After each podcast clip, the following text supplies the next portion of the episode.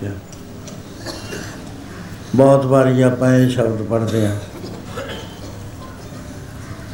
ਬਹੁਤ ਵਾਰੀ ਪੜ੍ਹਦੇ ਆ ਵੀ ਫਿਲਮਾਂ ਲਾਓ, ਮੇਰਾ ਖਿਆਲ ਹੈ ਹਰ ਦੂਸਰੀ ਜਾਂ ਤੀਸਰੀ ਫਿਲਮ ਦੇ ਵਿੱਚ ਇਹ ਸ਼ਬਦ ਪਹਿਲਾਂ ਆਏਗਾ।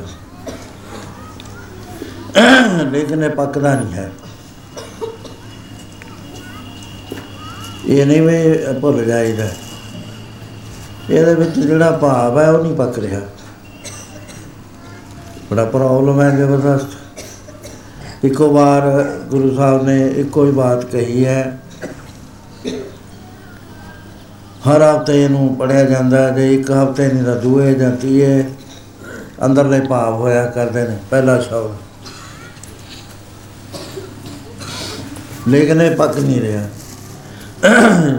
ਇੱਕ ਮਿਸਾਲ ਦੇ ਨਾਲ ਗੱਲ ਸਮਝ ਆ ਗਈ। ਕੌਰਵ ਤੇ ਪਾਂਡਵ ਦੋ ਪਰਿਵਾਰ, ਦੋ ਖਾਨਦਾਨ, ਇੱਕੋ ਹੀ ਖਾਨਦਾਨ ਦੇ ਵਿੱਚੋਂ ਦੋ ਸ਼ਾਖਾ ਸੀ।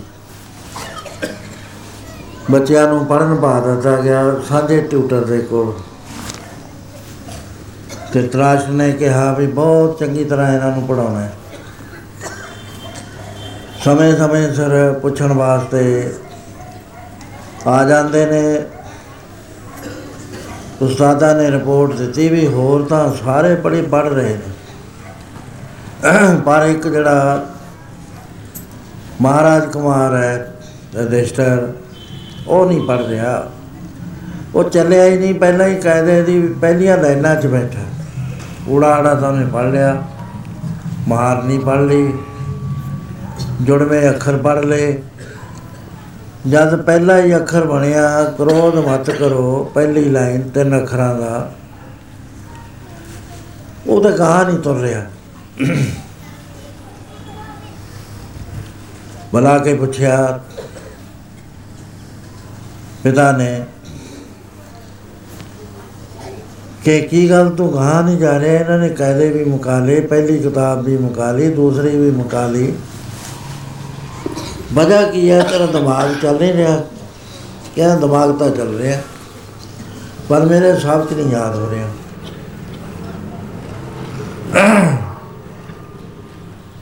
ਕਹਿੰਦਾ ਥੋੜਾ ਫਟਾਫਟ ਪੜਤਾ ਜਾਣਦਾ ਹੀ ਸੀ। ਉੱਥੇ ਆ ਗਿਆ। ਕ੍ਰੋਧ ਮਤ ਕਰੋ। ਉਹ ਥਾਂ ਤੇ ਆ ਕੇ ਰੁਕ ਗਿਆ। ਉਹ ਕ੍ਰੋਧ ਮਤ ਕਰੋ ਤਾਂ ਪੜਦਾ ਕਹਿੰਦਾ ਕਹਾਂ ਚੱਲ ਗਾਂ ਕਹਿੰਦਾ ਮੇਰੇ ਯਾਦ ਹੀ ਨਹੀਂ ਹੋਇਆ ਜੀ ਉਹ ਜਦ ਪੰਜ ਚਾਰ ਵਾਰੀ ਕਿਹਾ, ਹੁਣ ਗੱਲ ਦੋ ਐਂਗਲਾਂ ਤੇ ਸੀ। ਦਰਜੋਦਨ ਦੀ ਸੋਚ, ਤੇਰੇ, ਰਜਿਸਟਰ ਦੀ ਸੋਚ ਹੋਰ ਸੀ, ਉਸਤਾਦ ਦੀ ਸੋਚ ਹੋਰ ਸੀ। ਦੋਵਾਂ 'ਚ ਫ਼ਰਕ ਸੀਗਾ। ਕਹਿਣ ਲੱਗੇ, ਤੇਰੇ ਤਾਂ ਯਾਦ ਹੈ ਇਹ ਸਰਲ ਹੋ ਗਿਆ। ਕਹਿੰਦਾ, ਪਰ ਮੇਰੇ ਯਾਦ ਨਹੀਂ ਹੋਇਆ। ਉਸ ਵੇਲੇ ਪਿਤਾ ਤੋਂ ਬਗੈਰ ਕੋਈ ਮਾਰ ਨਹੀਂ ਸੀ ਸਕਦਾ। ਪਿਤਾ ਨੇ ਮੂੰਹ ਦੇ ਉੱਤੇ ਦੋ ਥੱਪੜ ਮਾਰੇ, ਚੰਗੇ ਜ਼ੋਰ ਦੇ ਮਾਰੇ। ਉਹ ਦਰਦ ਹੋਇਆ, ਅੱਖਾਂ 'ਚੋਂ ਪਾਣੀ ਤਾਂ ਚੱਲ ਪਿਆ। ਲੇਕਿਨ ਬੋਲ ਹੱਸਦੇ ਰਹੇ, ਚਿਹਰਾ ਹੱਸਦਾ ਰਿਹਾ। ਕਹਿੰਦਾ, ਹੁਣ ਹੋ ਗਿਆ ਯਾਦ? ਕਹਿੰਦਾ, ਹਾਂ, ਹੁਣ ਮੇਰੇ ਯਾਦ ਹੋ ਗਿਆ ਕਹਿੰਦਾ ਹੁਣ ਤਾਂ ਹੀ ਕਿਉਂ ਨਹੀਂ ਸੀ ਯਾਦ ਹੋਇਆ? ਕਹਿੰਦਾ ਮੈਨੂੰ ਸ਼ੱਕ ਸੀ ਵੀ ਸ਼ਾਇਦ ਮੈਂ ਬੁਰੇ ਅੱਖਰ ਸੁਣ ਕੇ ਜਾਂ ਜੋ ਤੁਸੀਂ ਮੇਰੇ ਥੱਪੜ ਮਾਰੇ ਆ, ਉਹ ਦੇਖ ਕੇ ਮੈਨੂੰ ਕ੍ਰੋਧ ਆ ਜਾਵੇ ਤੇ ਮੇਰੀ ਸੰਥਿਆ ਕੱਚੀ ਰਹਿ ਜਾਵੇ। ਪਰ ਮੈਨੂੰ ਕ੍ਰੋਧ ਨਹੀਂ ਆਇਆ, ਬਿਲਕੁਲ ਹੀ ਨਹੀਂ ਆਇਆ। ਮੈਂ ਬੜਾ ਖੁਸ਼ ਹਾਂ, ਮੇਰੇ ਯਾਦ ਹੋ ਗਿਆ। ਹੁਣ ਇਹ ਮਹਾਰਾਜ ਨੇ ਬਾਣੀ ਦੇ ਵਿੱਚ ਲਿਖਿਆ ਹੋਇਆ ਹੈ। ਛੋਟੇ ਛੋਟੇ ਲਾਈਨਾਂ ਨੇ ਪੜਿਆ ਨਹੀਂ ਭੇਦ ਬੁੱਝਿਆ ਭਾਵਨਾ। ਪੜ੍ਹ ਨੂੰ ਤਾਂ ਜਿੰਨਾ ਜੀ ਕਰਦਾ ਪੜ੍ਹ ਲਓ ਪੀ ਐਚ ਡੀ ਕਰ ਲਓ ਡੀ ਕਰ ਲਓ, ਹੋਰ ਜਿਹੜਾ ਕੁਝ ਕਰਨਾ ਕਰ ਲਓ। ਮਹਾਰਾਜ ਨੇ ਇੱਕ ਅੱਖਰ ਦੇ, ਇੱਕ ਲਾਈਨ ਦੇ ਨਾਲ ਇਹਨੂੰ ਯੂਜ਼ਲੈਸ ਕਹਿ ਦਿੱਤਾ ਪੜਨ ਤੇ ਜਿਹੜਾ ਫਿਰ ਮਹੱਤਵਪੂਰਨ ਬਾਤ ਹੈ, ਉਹ ਵੀ ਉਸੇ ਲਾਈਨ ਤੇ ਕਹਿ ਦਿੱਤੀ। ਅਤੀ ਦੇ ਵਿੱਚ ਪੜ੍ਹਾਈ ਰਿਜੈਕਟ ਕਰ ਦਿੱਤੀ। ਕਹਿੰਦੇ ਪੜਿਆ ਨਹੀਂ ਪੇ ਅਗਲੀ ਅਤੀ ਦੇ ਵਿੱਚ ਦੱਸਦਾ ਬੁਝਿਆ ਨਹੀਂ ਪਾਵਨਾ ਬਹੁਤ ਵੱਡੀ ਬਾਤ ਹੈ ਸਾਧ ਸੰਗਤ ਜੀ ਇਹ ਛੋਟੀ ਜੀ ਬਾਤ ਨਹੀਂ ਮੈਂ ਕਰ ਰਿਹਾ। ਜੀਵਨਾ, ਜੀਵਨ ਦੇ ਵਿੱਚ ਪਲਟਾ ਆ ਜਾਂਦਾ, ਜੇ ਕਿਤੇ ਅਸੀਂ ਇਸ ਗੱਲ ਨੂੰ ਸਮਝ ਲਈ ਮੈਂ ਨਾ ਕੋਈ ਅੰਗਰੇਜ਼ੀ ਬੋਲ ਰਿਹਾ, ਨਾ ਸੰਸਕ੍ਰਿਤ ਬੋਲ ਰਿਹਾ। ਨਾ ਮੈਂ ਕੋਈ ਗਹਿਰੀ ਫਲਸਫੀ ਬੋਲ ਰਿਹਾ। ਇੱਕ ਗੱਲ ਕਹਿ ਰਿਹਾ, ਸਾਰਿਆਂ ਦੇ ਸਮਝ ਆ ਰਹੀ ਹੈ ਵੀ ਪੜਿਆ ਨਹੀਂ ਭੇਦ। ਭੇਦ ਕਹਿੰਦੇ ਨੇ ਆ ਕੋਠੀ ਹੈ। ਬਾਹਰੋਂ ਤਾਂ ਤੁਸੀਂ ਦੇਖ ਲਓਗੇ। ਲੇਕਿਨ ਤੁਹਾਨੂੰ ਭੇਦ ਨਹੀਂ, ਇਹਦੇ ਅੰਦਰ ਕੀ ਆ? ਜੇ ਹੋਰ ਥਾਂ ਵੀ ਚਲੇ ਜਾਓਗੇ, ਕਮਰਾ ਬੰਦ ਹੋਵੇ, ਉਹਦਾ ਭੇਦ ਨਹੀਂ ਤੁਹਾਨੂੰ ਲੱਗਦਾ ਵੀ ਇਹਦੇ ਵਿੱਚ ਕੀ ਹੋਇਆ। ਭੇਦ ਉਹ ਕਹਿੰਦੇ ਨੇ ਵੀ ਉਹ ਤਾਂ ਅੰਦਾਜ਼ਾ ਤਾਂ ਲਾ ਸਕਦਾ ਹੋਵੇ ਲੇਕਿਨ ਪਰਪੱਕ ਰੂਪ ਦੇ ਵਿੱਚ ਦੇਖ ਨਾ ਸਕਿਆ ਹੋਵੇ। ਤੁਹਾਰੇ ਕਹਿੰਦੇ ਪੜ ਕੇ ਤਾਂ ਤਾਂ ਅੰਦਾਜ਼ਾ ਲਾ ਲਿਆ ਹੱਥ ਤਾਂ ਐਸਾ ਕਰ ਲੇ ਪਰ ਤੈਨੂੰ ਭੇਦ ਨਹੀਂ ਆਇਆ ਇਸ ਗੱਲ ਦਾ। ਹੁਣ ਜਿਹੜਾ ਬੁੱਝਿਆ ਹੈ, ਉਹ ਚੀਜ਼ ਹੋਰ ਹੈ। ਬੁੱਝਣ ਦਾ ਤੇ ਪੜਨ ਦਾ ਬਹੁਤ ਵੱਡਾ ਡਿਫਰੈਂਸ ਹੈ। ਆਪੋਜ਼ਿਟ ਐਂਗਲ ਨੇ। ਜਿਵੇਂ ਅਨਪੜ੍ਹਤਾ ਤੇ ਪੜਿਆ ਹੋਇਆ ਦੋ ਆਪੋਜ਼ਿਟ ਐਂਗਲ ਨੇ। ਦੋ ਐਕਸਟ੍ਰੀਮ ਐਕਸਟ੍ਰੀਮ ਪੁਆਇੰਟ ਨੇ। ਐਵੇਂ ਜਿਵੇਂ ਇਹ ਇੱਕ ਪੁਆਇੰਟ ਹੋਰ ਅੱਗੇ ਲੈ ਲਓ, ਉਹ ਭੇਦ ਵਾਲਾ ਲੈ ਲਓ। ਸੋ ਇਹ ਜਿਹੜਾ ਆਪਾਂ ਸ਼ਬਦ ਪੜ੍ਹਦੇ ਆ ਨਾ, ਬਹੁਤ ਵਾਰੀ ਇਹ ਪੜਿਆ ਜਾ ਚੁੱਕਿਆ ਹੈ।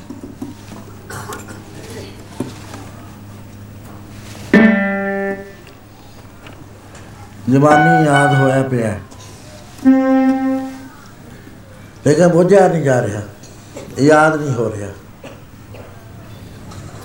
ਸਿੱਧੇ ਅਰਥ ਨੇ ਇਹਦੇ ਮੈਂ ਨਹੀਂ ਪ੍ਰਭ ਸਭ ਕੁਝ ਤੇਰਾ ਸਿੱਧਾ ਹੀ ਅਰਥ ਹੈ ਇਹਦਾ ਕੋਈ ਲੰਮਾ ਚੌੜਾ ਵਿਆਖਿਆ ਦੀ ਲੋੜ ਨਹੀਂ ਹੈ। ਇਹਦੇ ਵਿੱਚ ਇਹ ਹੈ ਕਿ ਮੈਂ ਨਹੀਂ ਹਾਂ। ਸਭ ਕੁਝ ਪੜ੍ਹ ਕੇ ਅਸੀਂ ਕਹਿੰਦੇ ਮੈਂ ਹਾਂ।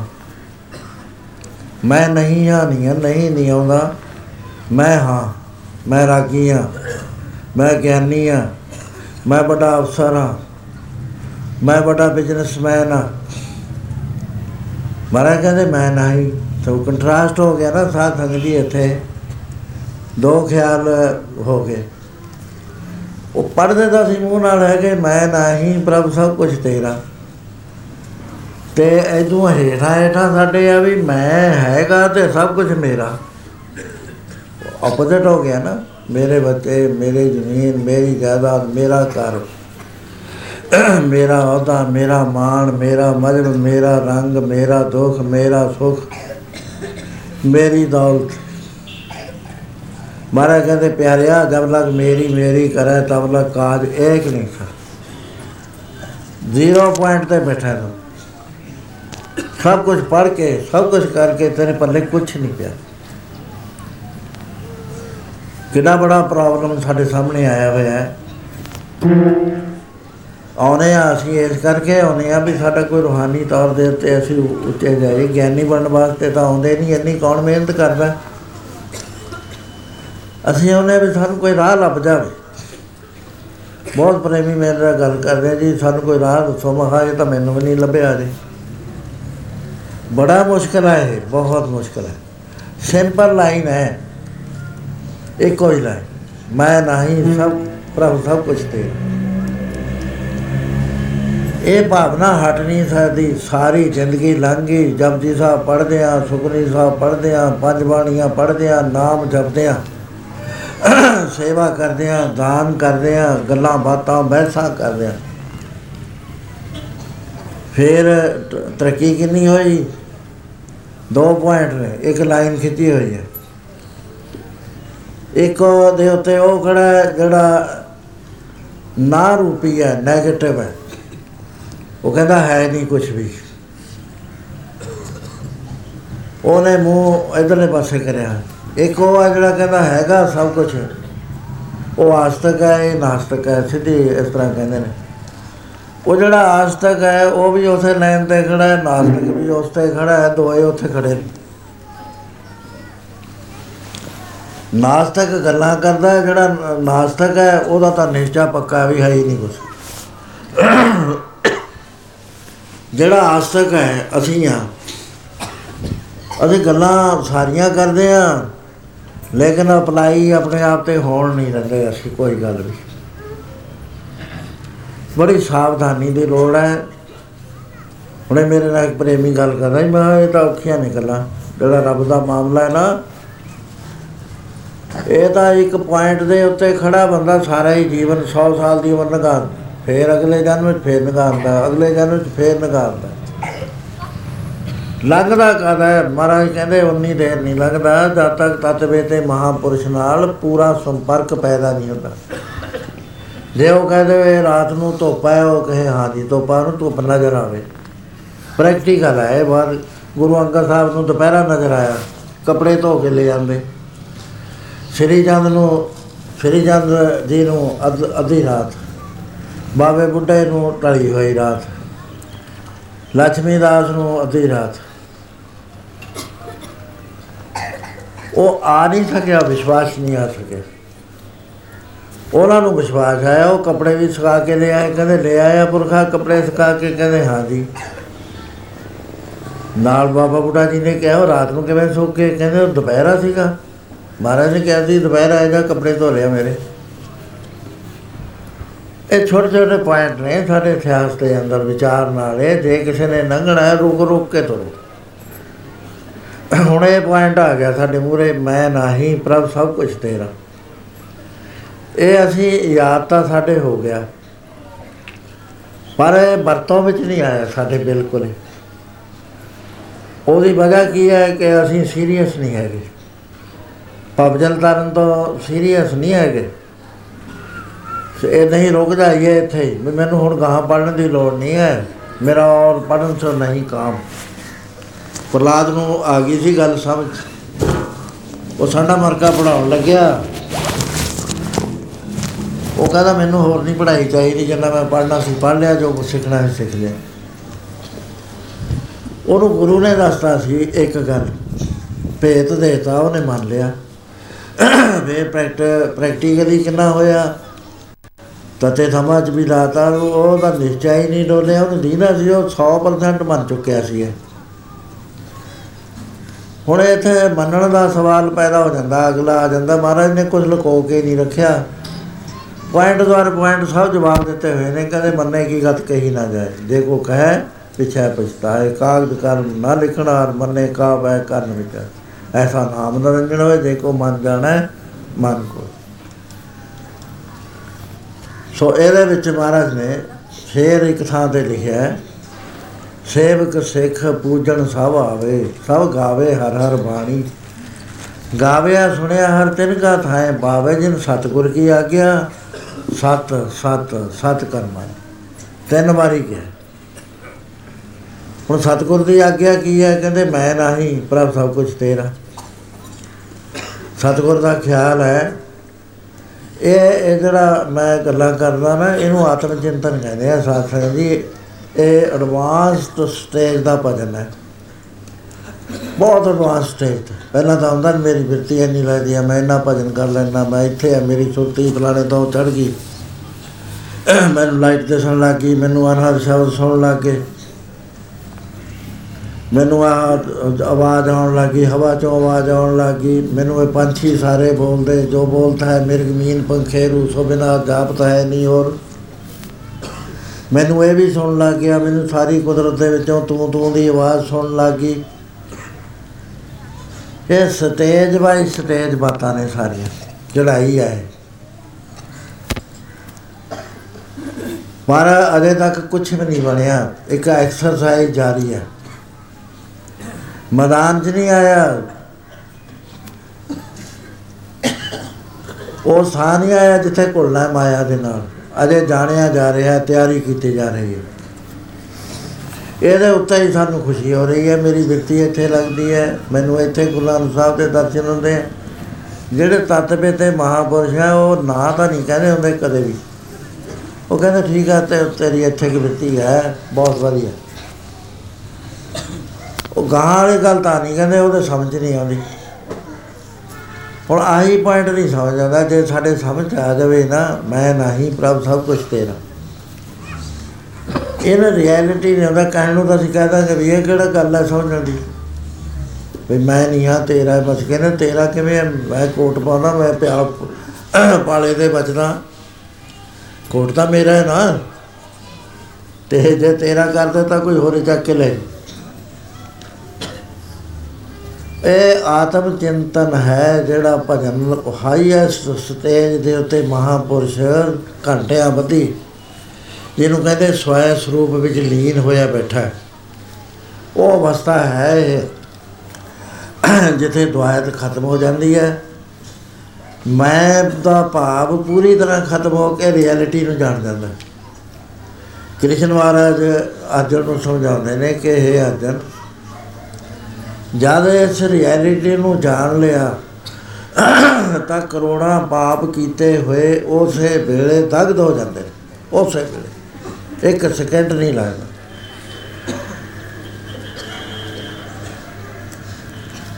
ਕਹਿੰਦੇ ਜਿਵੇਂ ਲੱਕੜੀਆਂ ਨੂੰ ਅੱਗ ਭਸਮ ਕਰ ਦਿੰਦੀ ਹੈ, ਐ ਇਹ ਗਿਆਨ ਆਉਂਦੀ, ਸਾਰ, ਸਾਰੇ ਕਰਮ ਧਰਮ, ਸਾਰੇ ਗੇਨ, ਸਾਰੇ ਲਾਸ, ਸਾਰੇ ਪਾਪ ਇੱਕ ਸਕਿੰਟ 'ਚ ਖਤਮ ਹੋ ਜਾਂਦੇ ਐਵੇਂ ਜਿਵੇਂ ਗੁਰੂ ਮਹਾਰਾਜ ਕਹਿੰਦੇ ਆ।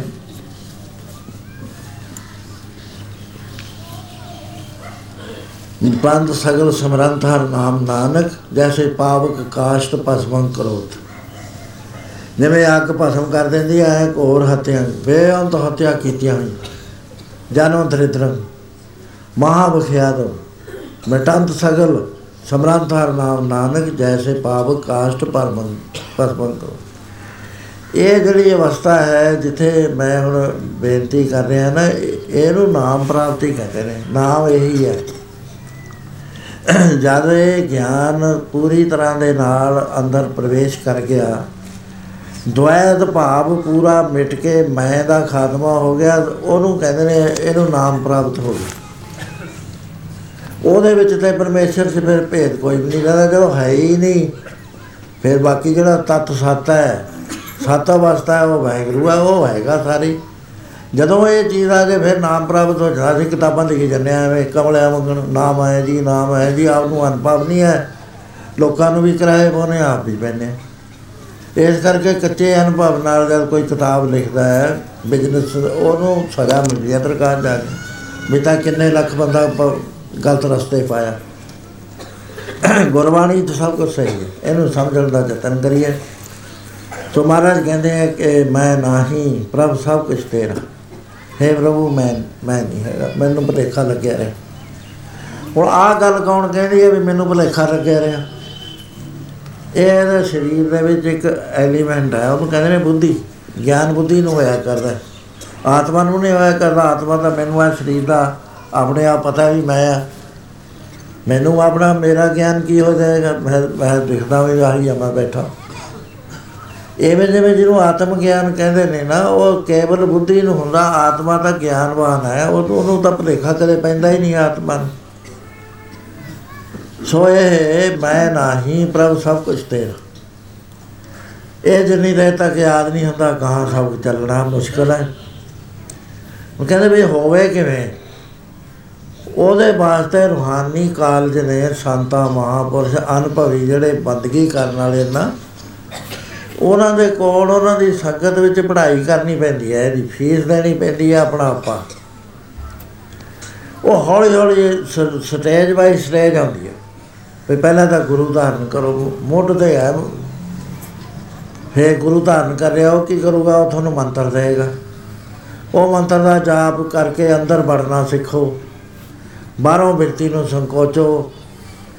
ਜਦੋਂ ਅਸੀਂ ਅੰਦਰ ਵਾਹਿਗੁਰੂ ਮੰਤਰ ਨਾਲ ਦਾਖਲ ਹੋਵਾਂਗੇ ਕਨਸੈਂਟਰੇਸ਼ਨ ਵਧੇਗੀ, ਅਵਸਥਾ ਆਉਣਗੀਆਂ ਸਾਰੀਆਂ, ਸਭ ਕੁਝ ਦਿਸੇਗਾ, ਲਾਈਟਾਂ ਵੀ ਦਿਸਣਗੀਆਂ, ਅਨਾਦ ਸ਼ਬਦ ਵੀ ਸੁਣਨਗੇ, ਸਾਰੀਆਂ ਅਵਸਥਾ ਆਉਣਗੀਆਂ, ਸਾਰੇ ਪੁਆਇੰਟਾਂ ਦੇ ਉੱਤੇ ਸੁਰਤੀ ਜਾਏਗੀ। ਉਹ ਚੱਲਦੇ ਚੱਲਦੇ ਜਦ ਸਿਰੇ ਆ ਜਾਏਗੀ ਉਸ ਵੇਲੇ ਪੜ੍ਹਾਈ ਦੇ ਵਿੱਚ ਪਤਾ ਨਹੀਂ ਉਸ ਵੇਲੇ ਤਾਈਂ 10 ਜਨਮ ਹੋ ਚੁੱਕੇ ਹੋਣ ਜਾਂ 20 ਜਨਮ ਹੋ ਚੁੱਕੇ ਹੋਣ। ਇੱਕਦਮ ਨਹੀਂ ਮਿਲਦਾ ਜੇ ਕਹਿੰਦੇ ਬਾਲਮੀਕ ਨੂੰ ਮਿਲਿਆ, ਬਾਲਮੀਕ ਦੇ ਬੇਅੰਤ ਜਨਮ ਸੀ ਪਹਿਲੇ। ਉਸ ਵੇਲੇ ਤਤਵੇ ਤੇ ਮਹਾਪੁਰਸ਼ ਦਾ ਬਚਨ ਮੰਨ ਕੇ ਮੈਂ ਦਾ 네ਗੇਟਿਵ ਅਭਿਆਸ ਕਰਨਾ ਪੈਂਦਾ। ਮੈਂ ਅੱਖਾਂ ਨਹੀਂ ਹਾਂ। ਸਾਰਿਆਂ ਨੂੰ ਪਤਾ ਵੀ ਨਹੀਂ ਮੈਂ ਅੱਖਾਂ। ਮੈਂ ਹੱਥ ਨਹੀਂ ਹਾਂ। ਮੈਂ ਬਾਹ ਨਹੀਂ ਹਾਂ ਇਧਰਲਾ ਹੱਥ ਵੀ ਮੈਂ ਨਹੀਂ ਹਾਂ ਇਧਰਲੀ ਬਾਹ ਵੀ ਮੈਂ ਨਹੀਂ। ਪੈਰ ਮੈਂ ਨਹੀਂ ਹਾਂ ਲੱਤਾਂ ਮੈਂ ਨਹੀਂ ਹਾਂ ਗੋਡਿਆਂ ਦੇ ਉੱਤੇ ਲੱਕ ਥਈ ਮੈਂ ਨਹੀਂ ਹਾਂ ਉਹਦਾ ਗਿੱਠ ਭਾਰ ਉੱਚਾ ਹੋਰ, ਉਹ ਵੀ ਮੈਂ ਨਹੀਂ। ਛਾਤੀ ਮੈਂ ਨਹੀਂ, ਹਾਲਟ ਮੈਂ ਨਹੀਂ। ਇਹਦੇ ਵਿੱਚ 25 ਪ੍ਰਕਿਰਤੀਆਂ ਨੇ। ਉਹਨਾਂ ਚੋਂ ਮੈਂ ਕੋਈ ਵੀ ਪ੍ਰਕਿਰਤੀ ਨਹੀਂ ਹਾਂ ਪੰਜ ਪ੍ਰਾਣ ਅੰਦਰ ਚੱਲ ਰਹੇ ਨੇ ਬਿਟਲ ਫੋਰਸਸ ਉਹਨਾਂ ਦੇ ਵਿੱਚੋਂ ਮੈਂ ਕੋਈ ਵੀ ਨਹੀਂ ਹਾਂ। ਨਾ ਮੈਂ ਪ੍ਰਾਣ ਆ ਨਾ ਅਪਾਨ ਆ ਨਾ ਬਿਆਨ ਆ ਨਾ ਸਮਾਨ ਆ ਨਾ ਉਦਾਨ ਆ ਇਹ ਤਾਂ ਅੰਦਰਲੇ ਪਾਸੇ ਲੱਗੀਆਂ ਹੋਈਆਂ ਚੀਜ਼ਾਂ ਨੇ ਆਟੋਮੈਟਿਕ 25 ਸਪਰੇਆਂ ਇਹਦੇ ਵਿੱਚ ਹੋ ਰਹੀਆਂ ਨੇ ਅਲਕੋਹਲ ਦੀਆਂ। ਜੇ ਜੀ ਚੀਜ਼ ਤੁਸੀਂ ਖਾਧੀ ਹੈ, ਕੁਦਰਤ ਨੇ ਉਹ, ਉਹਦਾ ਹੀ ਸਖਤ ਸਪਰੇਅ ਸ਼ੁਰੂ ਕਰ ਦੇਣੀ। ਜਿਹੜੇ ਲੋਕ ਸ਼ਰਾਬ ਪੀਂਦੇ ਨੇ ਉਹ ਇਸ ਕਿਰਿਆ ਦੀ ਖਿਲਾਫ ਵਰਜੀ ਕਰਦੇ ਨੇ। ਉਹ ਬਾਹਰੋਂ ਪਾਉਂਦੇ ਨੇ, ਜਿਵੇਂ ਟਰੈਕਟਰ ਦੇ ਵਿੱਚ ਭਰਦੇ ਹੀ ਇਹ ਮੋਗਲ ਵਾਇਰ ਨਾਲ, ਉਹ ਜਦੋਂ ਸਟਾਕ ਲੈ ਕੇ ਗਾ, ਜਿੰਨੀਆਂ ਸੀਲ ਨੇ ਸਭ ਕੱਟ ਦੇਗਾ ਉਹ ਕੁਦਰਤ ਨੇ ਸਾਰਾ ਸਿਸਟਮ ਰੱਖਿਆ ਹੋਇਆ 25 ਕਿਸਮ ਦੀ ਸਪਰੇਅ ਅੰਦਰ ਹੁੰਦੀ ਹੈ। ਉਹ ਆਟੋਮੈਟਿਕ ਹੈ ਸਾਰੇ, ਉਹਨਾਂ 'ਚ ਮੈਂ ਕੋਈ ਨਹੀਂ। ਹਾਰਟ ਮੈਂ ਨਹੀਂ ਹਾਂ। ਬ੍ਰੇਨ ਮੈਂ ਨਹੀਂ ਹਾਂ। ਫਿਰ ਜਿਹੜਾ ਫੁਰਨੇ ਕਰਨ ਵਾਲਾ ਮਨ ਹੈ, ਉਹ ਵੀ ਮੈਂ ਨਹੀਂ ਹਾਂ। ਜਿਹੜਾ ਡਿਸਟਿੰਕਸ਼ਨ ਕਰ ਰਹੀ ਹੈ ਵੀ ਮੈਂ ਕਿਹਾ ਵੀ ਉੱਠ ਕੇ ਚੱਲੀਏ ਹੁਣ। ਗੱਲ ਸਮਝ 'ਚ ਨਹੀਂ ਆ ਰਹੀ, ਔਖੀ ਛੇੜ ਲਈ ਬਾਬਾ ਜੀ ਨੇ ਗੱਲ। ਉਹ ਬੁੱਧੀ ਕਹਿ ਰਹੀ ਹੈ, ਉਹ ਵੀ ਮੈਂ ਨਹੀਂ ਹਾਂ। ਉਹਦੇ ਉੱਤੇ ਚਿੱਤ ਮਹਿਸੂਸ ਨਹੀਂ ਕਰ ਰਿਹਾ ਆਨੰਦ। ਉਹ ਚਿੱਤ ਵੀ ਮੈਂ ਨਹੀਂ ਹਾਂ, ਫਿਰ ਹੁਣ ਰਹਿ ਕੀ ਗਿਆ ਬਾਕੀ? ਇੱਥੇ ਪਤਾ ਲੱਗਦਾ ਵੀ ਇੱਕ ਹੋਂਦ ਆ ਮੈਂ। ਬਾਡੀ ਦਾ ਮੈਂ ਹਾਂ ਨਹੀਂ ਹੈ, ਇੱਕ ਹੋਂਦ ਹੈਗਾ ਜ਼ਰੂਰ ਮੈਂ। ਉਹ ਜਦ ਇੱਥੇ ਆ ਕੇ ਮਹਾਤਮਾ ਦੱਸਦੇ ਨੇ ਵੀ ਹੁਣ ਤੂੰ ਆਤਮ ਚਿੰਤਨ ਕਰ। ਫੇਰ ਤੈਨੂੰ ਪਤਾ ਲੱਗੇਗਾ, ਗਾਹਾਂ ਦਾ ਨਹੀਂ ਨਹੀਂ ਪਤਾ ਲੱਗਦਾ। ਗਿਆਨ ਜਿਹੜਾ, ਜੇ ਉਹਦਾ ਅਭਿਆਸ ਨਾ ਹੋਵੇ, ਗਿਆਨ ਫਿੱਕਾ ਪੈ ਜਾਂਦਾ। ਲਗਾਤਾਰ satsang ਨਾ ਹੋਵੇ, ਗਿਆਨ ਖ- ਗਿਆਨ ਦਾ ਅਸਰ ਕੋਈ ਨਹੀਂ ਹੁੰਦਾ। ਕੇਵਲ ਪੜੀ ਹੋਈ ਚੀਜ਼ ਰਹਿ ਜਾਂਦੀ। ਉਹਦਾ ਹੈ ਸਾਧਨ ਸੰਪੰਨ, ਸਾਧਨਾ ਕਰਨੀ, ਭਗਤੀ ਦੇ ਨਾਲ ਉੱਤੇ ਚੜਾਈ ਕਰਨੀ। ਫੇਰ ਜਾ ਕੇ ਆਖਰੀ ਪੁਆਇੰਟ ਰਹਿ ਜਾਂਦਾ, ਜਿਹਨੂੰ ਫਨਾਹੇ ਅੱਲਾ ਕਹਿੰਦੇ ਨੇ, ਸੱਤਵੀਂ ਮੰਜ਼ਲ ਹੈ। ਉਹ ਜਦੋਂ ਇਹ ਮੰਜ਼ਲ ਪ੍ਰਾਪਤ ਹੋ ਗਈ ਨਾ, ਉਸ ਵੇਲੇ ਗੁਰੂ ਨੇ ਚੱਕ ਕੇ ਇਹਦੇ ਵਿੱਚੋਂ ਮੈਂ ਨੂੰ ਭਗਾ ਕੇ ਮਾਰਨਾ, ਮੈਂ ਨਿਕਲ ਗਈ। ਫਿਰ ਬਾਕੀ ਕੀ ਰਹਿ ਗਿਆ? ਕਹਿੰਦਾ, ਤੂੰ ਬਣ ਗਿਆ।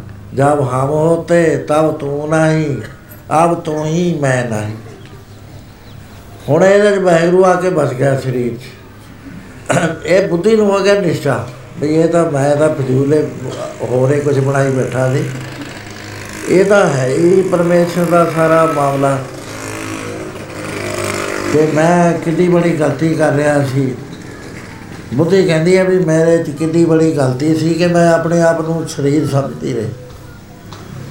ਆਪਣੇ ਆਪ ਨੂੰ ਜੀਵਾਤਮਾ ਸਮਝਦੀ ਰਹੀ ਪਰ ਇਹ ਤਾਂ ਵਾਹਿਗੁਰੂ ਤੇ ਬਗੈਰ ਹੋਰ ਹੈ ਨਹੀਂ ਕੋਈ। ਇਹਨੂੰ ਸੰਸਾ ਕਹਿੰਦੇ ਆ ਸਾਰ ਸਾਰ ਸੰਗੀ ਜਿਹੜੇ ਹੁਣ ਤੱਕ ਮੈਂ ਗੱਲਬਾਤ ਕਰੀ ਆ, ਇਹਨੂੰ ਸਾਰੇ ਨੂੰ ਟੋਟਲ ਬੰਡਲ ਕਰ ਲਓ। ਇਹਦਾ ਨਾਮ ਧਰ ਲਓ, ਇਹਨੂੰ ਕਹਿੰਦੇ ਸੰਸਾ ਮਹਾਰਾਜ ਕਹਿੰਦੇ ਸੰਸਾਰ ਆਹੀ ਹੈ ਸੰਸਾ ਇਹ ਸੰਸਾਰ। ਹੈ। ਸੁੱਤਿਆਂ ਰਹਿਣ ਬਿਹਾਏ ਸਾਡੇ ਲੋਕਾਂ ਦੀ ਸਲੀਪਿੰਗ ਮੂਡ ਦੇ ਵਿੱਚ ਸਾਰੀ ਰਾਤ ਲੰਘ ਗਈ ਆ, ਸਾਨੂੰ ਗੱਲ ਦਾ ਪਤਾ ਨਾ ਲੱਗ ਸਕਿਆ। ਸੰਸੇ ਦੇ ਅੰਦਰ ਇਹ ਸਾ- ਅਸੀਂ ਜਨਮ ਬਰਬਾਦ ਕਰ ਲਿਆ ਸਾਰਾ। ਹੁਣ ਜਿਹੜੇ ਤਾਂ ਵਾਹਿਗੁਰੂ ਨੂੰ ਭਾ ਗਏ ਉਹ ਤਾਂ ਉਹਨੇ ਕੱਢ ਲਏ। ਜਿਹੜੇ ਨਹੀਂ ਭਾਏ ਉਹ ਰੁੜਦੇ ਫਿਰਦੇ ਨੇ ਜਨਮ ਜਨਮਾਤਰਾ ਦੇ ਤੁਰੇ ਫਿਰਦੇ ਨੇ। ਇੱਕ ਆਪਣੇ ਬਾਣੇ ਕੱਢ ਲੈਣ ਆਪੇ ਲੈਣ ਮਿਲਾਏ। ਸੋ ਇਹ ਸੰਸਾਰ ਸਮੁੰਦਰ ਹੈ ਜਿਹਨੂੰ ਕਹਿੰਦੇ ਨੇ ਪਾਪ ਜਲ ਵਿਖੜਾ ਪਾਪ ਜਲ ਇਹ ਤਾਂ ਲੰਘਿਆ ਨਹੀਂ ਜਾ ਸਕਦਾ। ਇਹਦਾ ਲੰਘਣ ਦਾ ਇਹੀ ਤਰੀਕਾ ਹੈ ਕਿ ਪ- ਗੁਰੂ ਵਾਲੇ ਬਣ ਕੇ ਕਮਾਈ ਕਰੋ, ਜੇ ਇਸ ਜਨਮ 'ਚ ਨਹੀਂ ਹੋਏਗਾ, ਅਗਲੀ ਵਾਰੀ ਸਮਝਣੀ ਗੱਲ ਇੰਨੀ ਹੋਈ ਹੈ। ਕੋਈ ਗੱਲ ਤਾਂ ਬਹੁਤੀ ਬੜੀ ਨਹੀਂ ਹੈ ਵੀ ਫਿਲਾਸਫੀ ਹੈ। ਮੈਂ ਨਹੀਂ ਪ੍ਰਭ, ਸਭ ਕੁਝ ਤੇਰਾ, ਜੇ ਤਾਂ ਸਮਝ 'ਚ ਆ ਗਈ ਪ੍ਰੈਕਟਿਸ ਵਿੱਚ ਆ ਗਈ, ਤਾਂ ਤਾਂ ਹੋ ਗਿਆ ਸਭ ਕੁਝ ਨਹੀਂ, ਜਨਮ ਹਾਰ ਕੇ ਤੁਰੇ ਜਾ ਰਹੇ ਹਾਂ ਅਸੀਂ। ਫਿਰ ਇਹ ਵੀ ਨਿਰਾਸ਼ਾ ਬਾਅਦ ਚ ਵੀ ਨਹੀਂ ਆਉਣਾ ਚਾਹੀਦਾ ਵੀ ਹਾਰਿਆ ਤਾਂ ਨਹੀਂ ਹੈ ਕੁਝ ਤਾਂ ਗੇਨ ਕਰਿਆ ਹੀ ਹੈ। ਚਾਹੇ ਗਿਆਨ ਵਿੱਚ ਗੇਨ ਕਰੇ। ਕੁਝ ਤਾਂ ਕਰਿਆ ਹੀ ਨਾ ਹੈ ਨਾ। ਉਹ ਤਾਂ ਕੰਮ ਨਹੀਂ ਨਾ ਕਰਿਆ ਜਿਹਦੇ ਨਾਲ ਜਾ ਕੇ ਗਾਹਾਂ ਕੋਲੂਆਂ ਚ ਪੀੜੇ ਜਾਵਾਂਗੇ, ਅੱਗਾ ਚ ਵਾਲੇ ਜਾਵਾਂਗੇ। ਬਹੁਤ ਸਖਤ ਸਜ਼ਾਵਾਂ ਮਿਲਣਗੀਆਂ ਉਹਨਾਂ ਤੋਂ ਗਏ ਬਾਅਦ ਮੁੜ ਕੇ ਜਨਮ ਮਿਲੇਗਾ ਪਰ ਲਬਦ ਫੇਰ ਪ੍ਰਾਪਤ ਦੇ ਅਨੁਸਾਰ ਇੱਥੇ ਪ੍ਰਾਪਤ ਹੋਏਗਾ। ਸੋ ਇਸ ਤਰ੍ਹਾਂ ਦੇ ਨਾਲ ਇਹ ਆਪਣਾ ਇੱਕ ਲੰਮਾ ਸਫ਼ਰ ਹੈ ਸਾਧ ਸੰਗਤ ਜੀ, ਜਿਹੜਾ ਅਸੀਂ ਸਾਨੂੰ ਕੱਢਣਾ ਪੈਣਾ ਸੋ ਮੈਂ ਨਹੀਂ ਪ੍ਰਭ ਸਭ ਕੁਝ ਤੇਰਾ। ਹੁਣ ਜਦ ਮੈਂ ਹਟੀ, ਫਿਰ ਬਾਕੀ ਕੀ ਰਹਿ ਗਿਆ? ਕਹਿੰਦਾ ਈਗਾ ਨਿਰਗੁਣ ਊਗਾ ਸਰਗੁਣ ਕੇਲ ਕਰ ਦੇ ਵਿੱਚ ਮੇਰਾ ਸਵਾਮੀ ਮੇਰਾ। ਆ ਜਿਹੜੀ ਖੇਲ ਹੋ ਰਹੀ ਹੈ ਸਾਰੀ, ਇਹ ਪਰਮੇਸ਼ਰ ਹੈ। ਕਥੂ ਸੁਚੇਤ ਹੋ ਕੇ ਚੇਤਨਾ ਕੋ ਚਾਰ ਕੀਓ ਕਥੂ ਅਚਿੰਤ ਹੋਏ ਕੇ ਸੋ ਤਾ ਚੇਤ। ਕਥੂ ਭਿਖਾਰੀ ਹੋਏ ਕੇ ਮੰਗਤ ਫਿਰਤ ਪੀ ਕਹੂ ਮਹਾਦਾਨ ਹੋਏ ਕੇ ਮੰਗਿਓ ਤਨ ਦੇ ਕਹੂ ਮਹਾਰਾਜਨ ਕੋ ਦੀਜਤਾ ਨਤ ਦਾਨ, ਕਹੂ ਮਹਾਰਾਜਨ ਤੇ ਛੀਨ ਛਿਜ ਲੈ ਤੋ। ਕਹੂੰ ਵੇਦਰੀਤ ਕਹੂੰ ਤਾਂਸੋ ਵਿਪਰੀਤ, ਤਿਰਗੁਣ ਅਤੀਤ, ਕਹੂੰ ਸਰਗੁਣ ਸਮੇਤ। ਸੋ ਗੁਰੂ ਦਸਵੇਂ ਪਾਤਸ਼ਾਹ ਮਹਾਰਾਜ ਉਸੀਰ ਤੇ ਲਿਖਦੇ ਨੇ, ਕਹੂੰ ਭਰਦੇ ਕਹੂੰ ਛਲ ਛਲ ਸੁਨਾਏ ਲੈ। ਸਰਬ ਕਾਲ ਸਰਬ ਟੌਰ, ਏਕ ਸੇ ਲਗ ਸੋ ਈਗਾ ਨਰ ਨਿਰਗੁਣ ਉਗਾ ਸਰਗੁਣ ਕੇਲ ਕਰਤ ਵਿੱਚ ਸੁਆਮੀ। ਨਗਰ ਮੈਂ ਆਪ ਐ ਸਰੀਰ ਦੇ ਵਿੱਚ, ਬਾਹਰ ਬਨ ਆਪਨ। ਪ੍ਰਭ ਮੇਰੇ ਕੋ ਸਗਲ ਬਸੇਰਾ। ਆਪੇ ਹੀ ਰਾਜਨ ਆਪੇ ਹੀ ਰਾਇਆ। ਕਹਿ ਕਹਿ ਠਾਕਰ ਕਹਿ ਕਹਿ ਚੇਰਾ। ਕਾਖਰ ਦਰਾਉ ਹੁਣ ਕਹਿੰਦੇ ਕਿਹਦੇ ਨਾਲ ਉਲਟੀਆਂ ਮੁਲਟੀਆਂ ਗੱਲਾਂ ਕਰੀਏ? ਕਾਸਿਓ ਬਲਵੰਚਾ ਕਿਹਨੂੰ ਧੋਖਾ ਦੇਈਏ? ਜੈ ਜੈ ਵੇਖੋ ਤੈ ਤੈ ਨੇਰਾ ਜਿੱਧਰ ਵੀ ਨਿਗਾਹ ਜਾਂਦੀ ਹੈ ਉਹੀ ਦਿਸਦਾ ਹੈ। ਸਾਧ ਮੂਰਤ ਭੇਟਿਓ ਗੁਰੂ ਨਾਨਕ। ਸਾਧ ਮਿਲ ਗਿਆ, ਉਹਨੇ ਸਾਰੀਆਂ ਚੀਜ਼ਾਂ ਖਤਮ ਕਰ ਦਿੱਤੀਆਂ। ਸੋ ਇਹ ਆਪਾਂ ਹਰ ਰੋਜ਼ ਸ਼ਬਦ ਪੜ੍ਹਦੇ ਆ ਇਹਦੀ ਵਿਆਖਿਆ ਤਾਂ ਮੈਨੂੰ ਕਰਨੀ ਪਈ ਆ ਵੀ ਬੜੀ ਦੇਰ ਹੋ ਗਈ ਸਾਨੂੰ ਇਹ ਪੜ੍ਹਦਿਆਂ ਨੂੰ। ਸਾਡੇ ਯਾਦ ਨਹੀਂ ਹੁੰਦਾ ਇਹ। ਬਾਈ ਹੱਟ ਤਾਂ ਯਾਦ ਹੋ ਜਾਊਗਾ, ਉਹਦੇ ਜਿੱਥੇ ਮੈਂ ਗੱਲ ਕਰੀਏ ਬੁੱਝਿਆ ਨਹੀਂ ਜਾਂਦਾ। ਜਿਆਦੇ ਬੁੱਝ ਲਿਆ, ਆਉਣਾ ਜਾਣਾ, ਪਾਪ ਸਾਰੇ ਦੇ ਸਾਰੇ ਖਤਮ। ਉਹ ਫਿਰ ਆਪੇ ਨਹੀਂ ਉਧਰਦਾ। ਉਹ ਫਿਰ ਜਿਹੜਾ ਨੇੜੇ ਲੱਗਦਾ, ਜਿਨੀ ਨਾਮ ਤੇ ਆਇਆ, ਗਏ ਮਸ਼ਕਤਗਾਰ ਹੁਣ ਇਹ ਰੋਜ਼ ਪੜ੍ਹਦੇ ਆ ਨਾ, ਨਾਮ ਤੇ ਆਇਆ। ਉਹ ਨਾਮ ਆਈ ਹੈ ਜਿਹਨੂੰ ਮੈਂ ਹੁਣ ਗੱਲ ਕਰੀਏ ਜਿਹਦੇ ਧਿਆਨ ਚ ਪਰਪੱਕ ਹੋ ਗਿਆ। ਉਹ ਮਸ਼ਕਤ ਘਾਲ ਕੇ ਚਲੇ ਗਏ।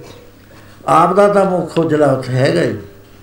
ਲੇਕਿਨ ਬੇਅੰਤ ਸੰਸਾਰ ਨੂੰ ਜਦ ਤੱਕ ਦੁਨੀਆ ਰਹਿੰਦੀ ਹੈ, ਉਹਦੇ ਬਚਨਾਂ ਨੇ ਗਾਹਾਂ ਤਾਰਦੇ ਹੀ ਚਲੇ ਜਾਣਾ, ਤਾਰਦੇ ਹੀ ਚਲੇ ਜਾਣਾ। ਐਡੀ ਬੜੀ ਬਰਕਤ ਇਸ ਦੇ ਵਿੱਚ ਹੈ। ਸੋ ਦੋ ਤਰ੍ਹਾਂ ਦੇ ਸੰਸਾਰ 'ਚ ਬੰਦੇ ਨੇ। ਇੱਕ ਨਾਂ ਨੂੰ ਤਾਂ ਇਸ ਗੱਲ ਦਾ ਪਤਾ ਹੀ ਨਹੀਂ ਲੱਗਦਾ। ਉਹ ਤਾਂ ਸਮਝ ਲਓ ਵੀ ਸੂਰਜ ਵੱਲ ਪਿੱਠ ਖੜੀ ਖੜੇ ਨੇ। ਉਹਨਾਂ ਦਾ ਨਾਂ ਮਨਮੁਖ ਰੱਖਿਆ ਹੋਇਆ ਹੈ। ਆਮ ਉਹਨਾਂ ਨੂੰ ਪਾਮਰ ਤੇ ਵਿਸ਼ੇ ਕਹਿੰਦੇ ਨੇ। ਦੂਸਰੇ ਨੇ ਜਿਗਿਆਸੂ। ਜਿਗਿਆਸੂ ਆ ਤਾਂ ਗਏ ਲੈਣ ਤੋਂ ਪੈਰ ਨਹੀਂ ਪਟ ਰਹੇ। ਉੱਥੇ ਖੜੇ ਨੇ, ਉਹ ਇੰਨੀ ਮਾਇਆ, ਬੰਦਾ ਪਰਬਲ ਬੋਝ ਹੈ ਉਹ ਪ- ਪ- ਕਦਮ ਨਹੀਂ ਪਟਣ। ਜਦ ਮੈਂ ਮਹਾਰਾਜ ਜੀ ਨੂੰ ਮਿਲਿਆ, ਪਹਿਲੀ ਵਾਰੀ ਬੱਚਾ ਸੀ 17 ਜਾਂ 18 ਸਾਲ ਦੀ ਉਮਰ ਸੀ। ਮੇਰੇ ਤੋਂ ਸਵਾਲ ਕਰਦਾ, ਤੂੰ ਕੀ ਹੈ? ਤੂੰ ਕੌਣ ਹੈ? ਕਈ ਵਾਰੀ ਮੈਂ ਸੰਗਤ 'ਚ ਦੱਸੀ ਇਹ ਗੱਲ। ਮੈਂ ਕਿਹਾ, ਮਹਾਰਾਜ, ਮੈਨੂੰ ਦੱਸਣਾ ਨਹੀਂ ਆਉਂਦਾ 3 ਮਿੰਟ ਮੈਂ ਸੋਚੀ ਗਿਆ। ਪਰ ਮੈਂ ਉਹ ਟੋਹ ਲਾ ਦਿੱਤੀ ਵੀ ਮੈਂ ਉਹ ਆ ਜਿਸ ਦਿਨ ਸੰਸਾਰ ਰਚਿਆ ਗਿਆ ਨਾ, ਪਹਿਲੇ ਦਿਨ ਮੇਰਾ ਵਜੂਦ ਕਾਇਮ ਹੋਇਆ, ਮੈਨੂੰ ਪਤਾ ਨਹੀਂ ਲੱਗਦਾ ਵੀ ਕੀ ਆ ਮੈਂ। ਮਹਾਰਾਜ 45 ਮਿੰਟ ਅੱਖਾਂ ਵਿੱਚ ਕੇ ਬੈਠੇ। ਉਹ ਗੱਲੇ ਸਿਰੇ ਦੀ ਸੀ ਅਖੀਰਲੀ। ਉਹ ਹੋਇਆ ਕਿ ਜਿਨ ਰਜ ਰਚਿਆ ਪੁਰਖ ਬਧਾਤੇ ਨਾਲੇ ਹਉਮੈ ਪਾਈ ਹਉਮੈ ਇੱਕ ਤੱਤ ਹੈ ਜਦ ਇਹ ਚੇਤਨ ਦੇ ਨਾਲ ਬਬਲ ਬਣਾਉਂਦਾ, ਬੁਲਬੁਲਾ ਬਣਾਉਂਦਾ, ਉਹਨੂੰ ਵੱਖਰਾ ਖਿੱਚ ਲੈਂਦਾ ਪਰਮੇਸ਼ਰ ਨਾਲੋਂ ਵੱਖਰਾ ਹੋ ਕੇ ਵੱਖਰੀ ਕਿਰਿਆ ਹੋ ਜਾਂਦਾ। ਉਹਦੇ 'ਚ ਮੈਂ ਬਣ ਜਾਂਦਾ ਹੈ, ਇਹਨੂੰ ਜੀਵਾਤਮਾ ਕਹਿੰਦੇ ਨੇ। ਕਹਿੰਦੇ ਜੀਵਾਤਮਾ ਹੈ ਤੂੰ। ਮੈਂ ਵੀ ਸਿਰੇ ਖੜਾ ਸੀ, ਆਖਰੀ ਲਾਈਨ ਤੇ ਖੜਾ ਸੀ। ਉਥੋਂ ਬੋਲ ਰਿਹਾ ਸੀ। ਉਹ ਗਾਂ ਵਾਲਾ ਮੈਨੂੰ ਪਤਾ ਨਹੀਂ ਸੀ ਸਕੂਲ ਪੜ੍ਹ ਕੇ ਹੀ ਹਜੇ ਮੈਂ ਇਮਤਿਹਾਨ ਦੇ ਕੇ ਹੀ ਹਟਿਆ ਸੀ। ਮੈਂ ਕਿਹੜਾ ਫਿਲਾਸਫੀ ਜਾਣਦਾ ਸੀ ਜਾਂ ਕਿਸੇ ਤੋਂ ਸੁਣਿਆ ਸੀ। ਉਹ ਅਨੁਭਵ ਦੇ ਨਾਲ ਇਹ ਗੱਲ ਕਰ।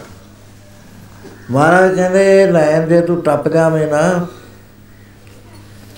ਜਿੱਥੇ ਤੂੰ ਖੜਾ ਹੈ ਨਾ, ਇੱਥੇ ਇੱਕ ਹਉਮੈ ਦਾ ਸਰਕਲ ਪਿਆ ਹੈ। ਉਹਦੇ ਨਾਲ ਤੈਨੂੰ ਵੱਖਰਾਪਣ ਮਹਿਸੂਸ ਹੋ ਗਿਆ। ਏਕ ਮੂਰਤ, ਅਨੇਕ ਦਰਸ਼ਨ ਕੀਨ ਰੂਪ, ਅਨੇਕ ਖੇਲ ਖੇਲ ਖੇਲ ਖੇਲਨ ਅੰਤ ਕੋ ਫਿਰ ਵੱਖਰਾਪਣ ਮਹਿਸੂਸ ਹੋਣ ਦੇ ਨਾਲ ਪਰਮੇਸ਼ਰ ਵੱਖਰਾ ਹੋ ਗਿਆ, ਤੂੰ ਵੱਖਰਾ ਹੋ ਗਿਆ। ਆ ਜਿਹੜਾ ਵੱਖਰਾਪਣ ਹੈ, ਇਹਨੂੰ ਕੱਟ ਦੇਵੇਂ ਨਾ, ਜੇ ਸਾਰੀ ਉਮਰ ਚ। ਤਾਂ ਤੂੰ ਲੱਗ ਗਿਆ ਮੈਂ ਮਹਾਰਾਜ, ਇਹ ਤਾਂ ਬਹੁਤ ਔਖੀ ਗੱਲ ਹੈ। ਜਦ ਮੈਨੂੰ ਪਤਾ ਸੀ, ਛੋਟੀ ਜਿਹੀ ਉਮਰ 'ਚ 17 ਕੁ ਸਾਲ ਦੇ। ਕਹਿੰਦੇ ਇਹਨੂੰ ਕੱਟਣ ਵਾਸਤੇ ਮੰਤਰ ਹੈ। ਜੇ ਮੰਤਰ ਦਾ ਪ੍ਰਯੋਗ ਕੀਤਾ ਜਾਵੇ, ਵਾਹਿਗੁਰੂ ਗੁਰਮੰਤਰ ਹੈ, ਜਪ ਹਉਮੈ ਕੋਈ। ਉਹਨੂੰ ਜੇ ਜਪਿਆ ਜਾਵੇ ਸਹੀ ਤਰੀਕੇ ਦੇ ਨਾਲ, ਸਤਸੰਗ ਕੀਤੇ ਜਾਣ, ਸੇਵਾ ਕੀਤੀ ਜਾਵੇ ਤੇ ਗੁਰਮੁਖ ਜੀਵਨ ਅਪਣਾਇਆ ਜਾਵੇ ਹੌਲੀ ਹੌਲੀ ਹੌਲੀ ਇਹ ਕੱਟਣਾ ਸ਼ੁਰੂ ਹੋ ਜਾਂਦਾ ਹੈ। ਹੈ ਬਹੁਤ ਸਖਤ। ਕਿਸੇ ਤਰੀਕੇ ਨਾਲ ਹਉਮੈ ਦਾ ਨਾਸ਼ ਨਹੀਂ ਹੁੰਦਾ। ਕੋਈ ਤਰੀਕਾ ਕਰ ਲੋ ਮਹਾਰਾਜ ਕਹਿੰਦੇ, ਪੜਿਆ ਤੇ ਤਾਂ ਦੁੱਗਣੀ ਲੱਗਦੀ ਹੈ ਇਹ ਮੰਤਰ ਨ- ਇਹਨੂੰ ਕੱਟਦਾ ਹੈ ਜੇ ਸਹੀ ਮਾਇਨੇ ਚ ਸਤਸੰਗ ਮਿਲਦਾ ਹੋਵੇ, ਵਿਚਾਰ ਹੋਵੇ। ਉਹ ਉਹ ਇੱਕੋ ਹੀ ਲਾਈਨ ਰਹਿ ਗਈ, ਕਿੰਨੀ ਮੁ- ਕਿੰਨੀ ਕਾ ਇੱਕ ਉਹਦੇ ਪਰਲੇ ਪਾਸੇ ਤਾਂ ਹੈ ਵੀ ਵਾਹਿਗੁਰੂ ਹੈ। ਇਧਰਲੇ ਪਾਸੇ ਮੈਂ ਹੈ। ਮੈਂ ਵਾਲਾ ਭਾਵ ਆ, ਉਹਨੂੰ ਪਤਾ ਵੀ ਇੱਥੇ ਇੱਕ ਹਉਮੈ ਦਾ ਸਰਕਲ ਪੈ ਗਿਆ ਵੀ ਮੈਂ ਵੱਖਰਾ ਹੋ ਗਿਆ, ਦਰਅਸਲ ਮੈਂ ਵੱਖਰਾ ਨਹੀਂ ਹਾਂ। ਹੁਣ ਇਹਨ ਪ੍ਰੈਕਟਿਸ 'ਚ ਨਹੀਂ ਇਹ ਆਉਂਦਾ ਹੈ। ਇਹਨ ਪ੍ਰੈਕਟਿਸ 'ਚ ਨਾ ਆਉਣ ਕਰਕੇ, ਅ- ਅਸੀਂ ਅਧ ਵਿਚਾਲੇ ਗੇੜੇ ਮਾਰਦੇ ਫਿਰਦੇ ਆ ਤੋਂ ਸਾਰਾ ਸਾਡਾ ਜਿਹੜਾ ਪਰਪਸ ਹੈ, ਉਹ ਹਉਮੈ ਨੂੰ ਖਤਮ ਕਰਨਾ ਹੈ, ਕਿਉਂਕਿ ਸਭ ਤੋਂ ਵੱਡਾ ਵੈਰੀ ਜਿਹੜਾ ਸਾਡੇ ਦੁੱਖਾਂ ਨੂੰ ਪੈਦਾ ਕਰਨ ਵਾਲਾ, ਉਹ ਹਉਮੈ ਇਹਨੇ ਪਰਮੇਸ਼ਰ ਨੂੰ ਜੀਵ ਬਣਾ ਦਿੱਤਾ ਹਉਮੈ। ਇਹਦਾ ਜਿਹੜਾ ਗਿਆਨ ਹੈ, ਜਦ ਤੱਕ ਇਹ ਨਹੀਂ ਕੱਟ ਹੁੰਦਾ, ਨਹੀਂ ਟੁੱਟਦਾ, ਉਨੀ ਦੇਰ ਤੱਕ ਸਾਡੇ ਕੀਤੇ ਹੋਏ ਚੰਗੇ ਕਰਮ, ਮਾੜੇ ਕਰਮ ਸਾਡੇ ਨਾਲ ਚਿੰਬੜੇ ਰਹਿੰਦੇ ਨੇ। ਉਹ ਕਰਮਾਂ ਨੇ ਫਲ ਦੇਣਾ। ਹੈ। ਹੁਣ ਕਰਮ ਕੱਟ ਕਿਵੇਂ ਹੁੰਦਾ ਹੈ? ਮਹਾਰਾਜ ਕਹਿੰਦੇ ਹਰ ਕਾ ਨਾਮ ਕਾਟੇ ਕੋਟ ਕਰਮ, ਇੱਥੇ ਗਿਆਨੀ ਲੋਕ ਨਾ ਬੜਾ ਸਖਾਲਾ ਅਰਥ ਕਰ ਦਿੰਦੇ ਨੇ। ਉਹ ਕਿਉਂ ਕਰਦੇ ਨੇ? ਕਿਉਂਕਿ ਉਹ ਅਨੁਭਵ ਨਹੀਂ ਹੈ। ਕਹਿੰਦਾ ਜੀ, ਜੇ ਬਹਿਰੂ ਬਹਿਰੂ ਕਰੇ ਨਾ ਇਹ ਕੱਟ ਹੋ ਜਾਂਦੇ ਨੇ। ਇਹ ਨਹੀਂ, ਪਹਿਲਾਂ ਨਾਮ ਸਮਝੋ, ਨਾਮ ਦੀ ਸਥਿਤੀ ਕਿੱਥੇ ਹੁੰਦੀ ਹੈ? ਨਾਮ ਪ੍ਰਾਪਤ ਕਿੱਥੇ ਹੁੰਦਾ? ਹੈ? ਜਦੋਂ ਮੈਂ ਖਤਮ ਹੁੰਦੀ ਹੈ ਉਸ ਵੇਲੇ ਨਾਮ ਪ੍ਰਾਪਤ ਹੁੰਦਾ ਹੈ। ਹਉਮੈ ਨਾਵੇ ਨਾਲ ਵਿਰੋਧ ਹੈ ਦੋਏ ਨਬਜ਼ ਹੈ ਇਕੱਠਾ ਹੈ। ਮੈਂ ਤੇ ਤੂੰ ਇਕੱਠੇ ਨਹੀਂ ਰਹਿ ਸਕਦੇ। ਹਨੇਰਾ ਤੇ ਚਾਨਣਾ ਕਦੇ ਇਕੱਠੇ ਨਹੀਂ ਰਹਿਣਗੇ। ਸੱਚ ਤੇ ਝੂਠ ਇਕੱਠਾ ਨਹੀਂ ਰਹੇਗਾ। ਇੱਕ ਚੀਜ਼ ਹੋਵੇ। ਉਹ ਜਦੋਂ ਨਾਮ ਦੀ ਪ੍ਰਾਪਤੀ ਹੋਈ, ਮੈਂ ਮਰ ਗਈ। ਮੈਂ ਮਰ ਗਈ ਤਾਂ ਆਪਣੇ ਕਰੋੜਾਂ ਪਾਪ ਜਿਹੜੇ ਸੀ, ਉਹ ਖਤਮ ਹੋ ਗਏ। ਜਿੰਨੇ ਸੰਸਕਾਰ ਸਭ ਖਤਮ ਹੋ ਗਏ। ਇਹਨੂੰ ਕਹਿੰਦੇ ਨੇ ਵੀ ਗਿਆਨ ਹੋ ਗਿਆ, ਇਹਨੂੰ ਇਹ ਗੱਲੀ ਗਿਆਨ ਨਹੀਂ ਮਹਾਰਾਜ ਕਹਿੰਦੇ ਗੱਲੀ ਗਿਆਨ, ਨਾ ਢੂੰਡੀਏ, ਕਥਨਾ ਕਰੜਾ ਸਾ, ਐਵੇਂ ਕਹਿੰਦਾ ਗਿਆਨ ਦੇਤਾ ਜੀ, ਗਿਆਨ ਦੇਤਾ। ਕੋਈ ਸਾਰੇ ਵਾਹਿਗੁਰੂ ਜਾਂ ਗਿਆਨ ਦੇਤਾ ਜੀ, ਇਹ ਗਿਆਨ ਗੁਣ ਕੁਛ ਨਹੀਂ ਹੈ। ਇਹ ਐਵੇਂ ਲੋਕਾਂ ਨਾਲ ਧੋਖਾ ਹੈ, ਬੜਾ ਜ਼ਬਰਦਸਤ। ਇਹਦਾ ਹੌਲੀ ਹੌਲੀ ਹੌਲੀ ਹੌਲੀ satsang ਕਰਦੇ ਜੀਵਨ ਨੂੰ ਬਦਲਾ ਕੇ ਕਿਤੇ ਤਾਂ ਜਾ ਕੇ ਪ੍ਰਾਪਤ ਹੁੰਦਾ ਹੈ। ਅਗਿਆਨੀਆਂ ਦਾ ਰਸਤਾ ਹੋਰ ਹੈ, ਗਿਆਨਵਾਨਾਂ ਦਾ ਰਸਤਾ ਹੋਰ ਆਪੋਜ਼ਿਟ ਰਸਤੇ ਬਣ ਗਏ ਅਗਿਆਨੀ ਆਪਣੇ ਵਾਸਤੇ ਜਿਉਂਦਾ ਹੈ, ਗਿਆਨਵਾਨ ਸੰਸਾਰ ਵਾਸਤੇ ਜਿਉਂਦਾ ਹੈ, ਕਿਉਂਕਿ ਸੰਸਾਰ ਦੇ ਵਿੱਚ ਉਹ ਰ- ਰਲਿਆ ਹੁੰਦਾ ਹੈ। ਉਹ ਸਾਰਾ ਸੰਸਾਰ ਉਹਦਾ ਆਪਾ ਹੁੰਦਾ ਹੈ।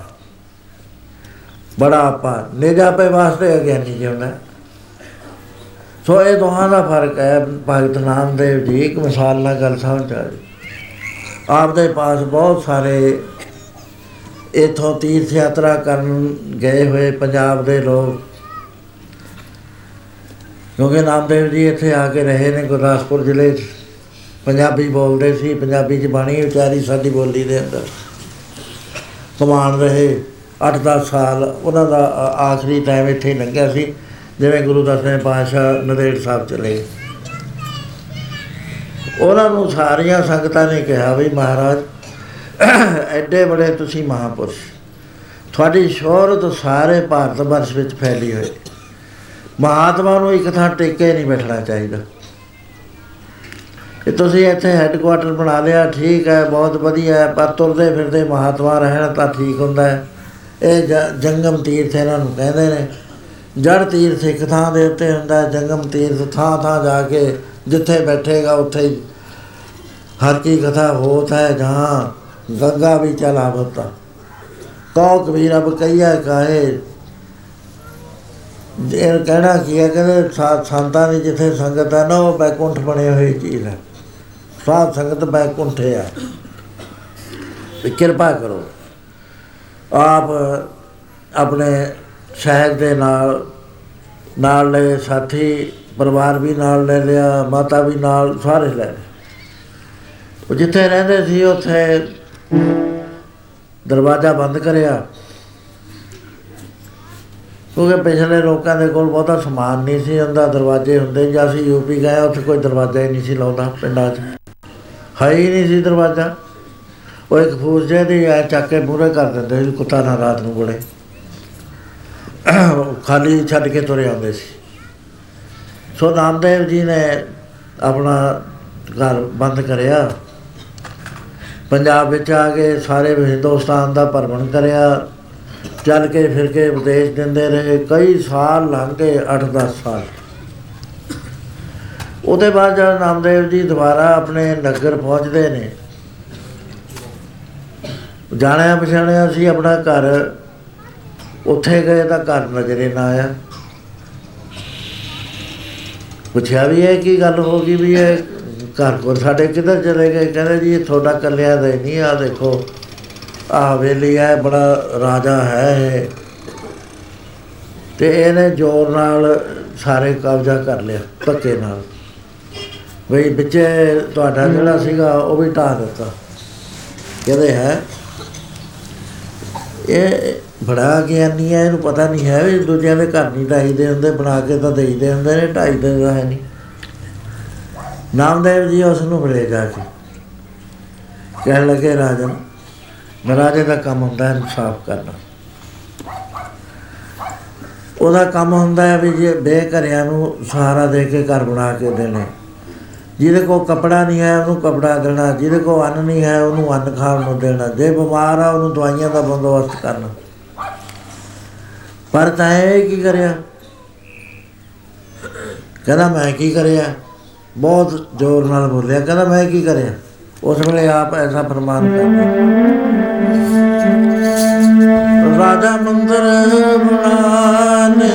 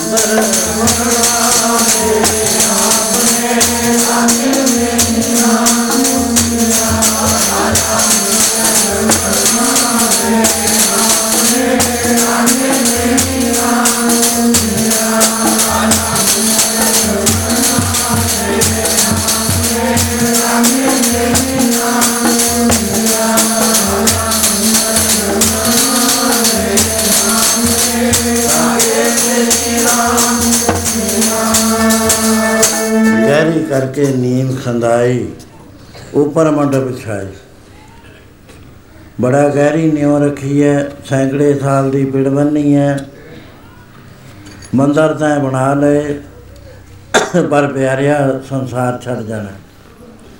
ਇੱਥੇ ਕੋਈ ਵੀ ਨਹੀਂ ਰਿਹਾ। ਕਾਲ ਹੇਰੀ ਫਿਰੇ, ਮੂੰਹ ਅੱਡੀ ਫਿਰਦਾ ਕਾਲ ਹੇਰੀ, ਫਿਰੇ ਬਦਕ ਜਿਹਾ। ਕੋ ਕਵਨ ਵਿਦ ਕੀ ਦੇ ਪਤਾ ਨਹੀਂ ਕਿਹੜੇ ਵੇਲੇ ਆ ਜਾਣਾ ਹੈ ਤੇ ਕਿਹੜੇ ਵੇਲੇ ਬਾਰੀ ਆ ਜਾਣੀ। ਤੇਰੇ ਕਾਰਨੇ ਕਰੇ ਨਾ ਮਾਰ ਲੈ ਦੁੱਖ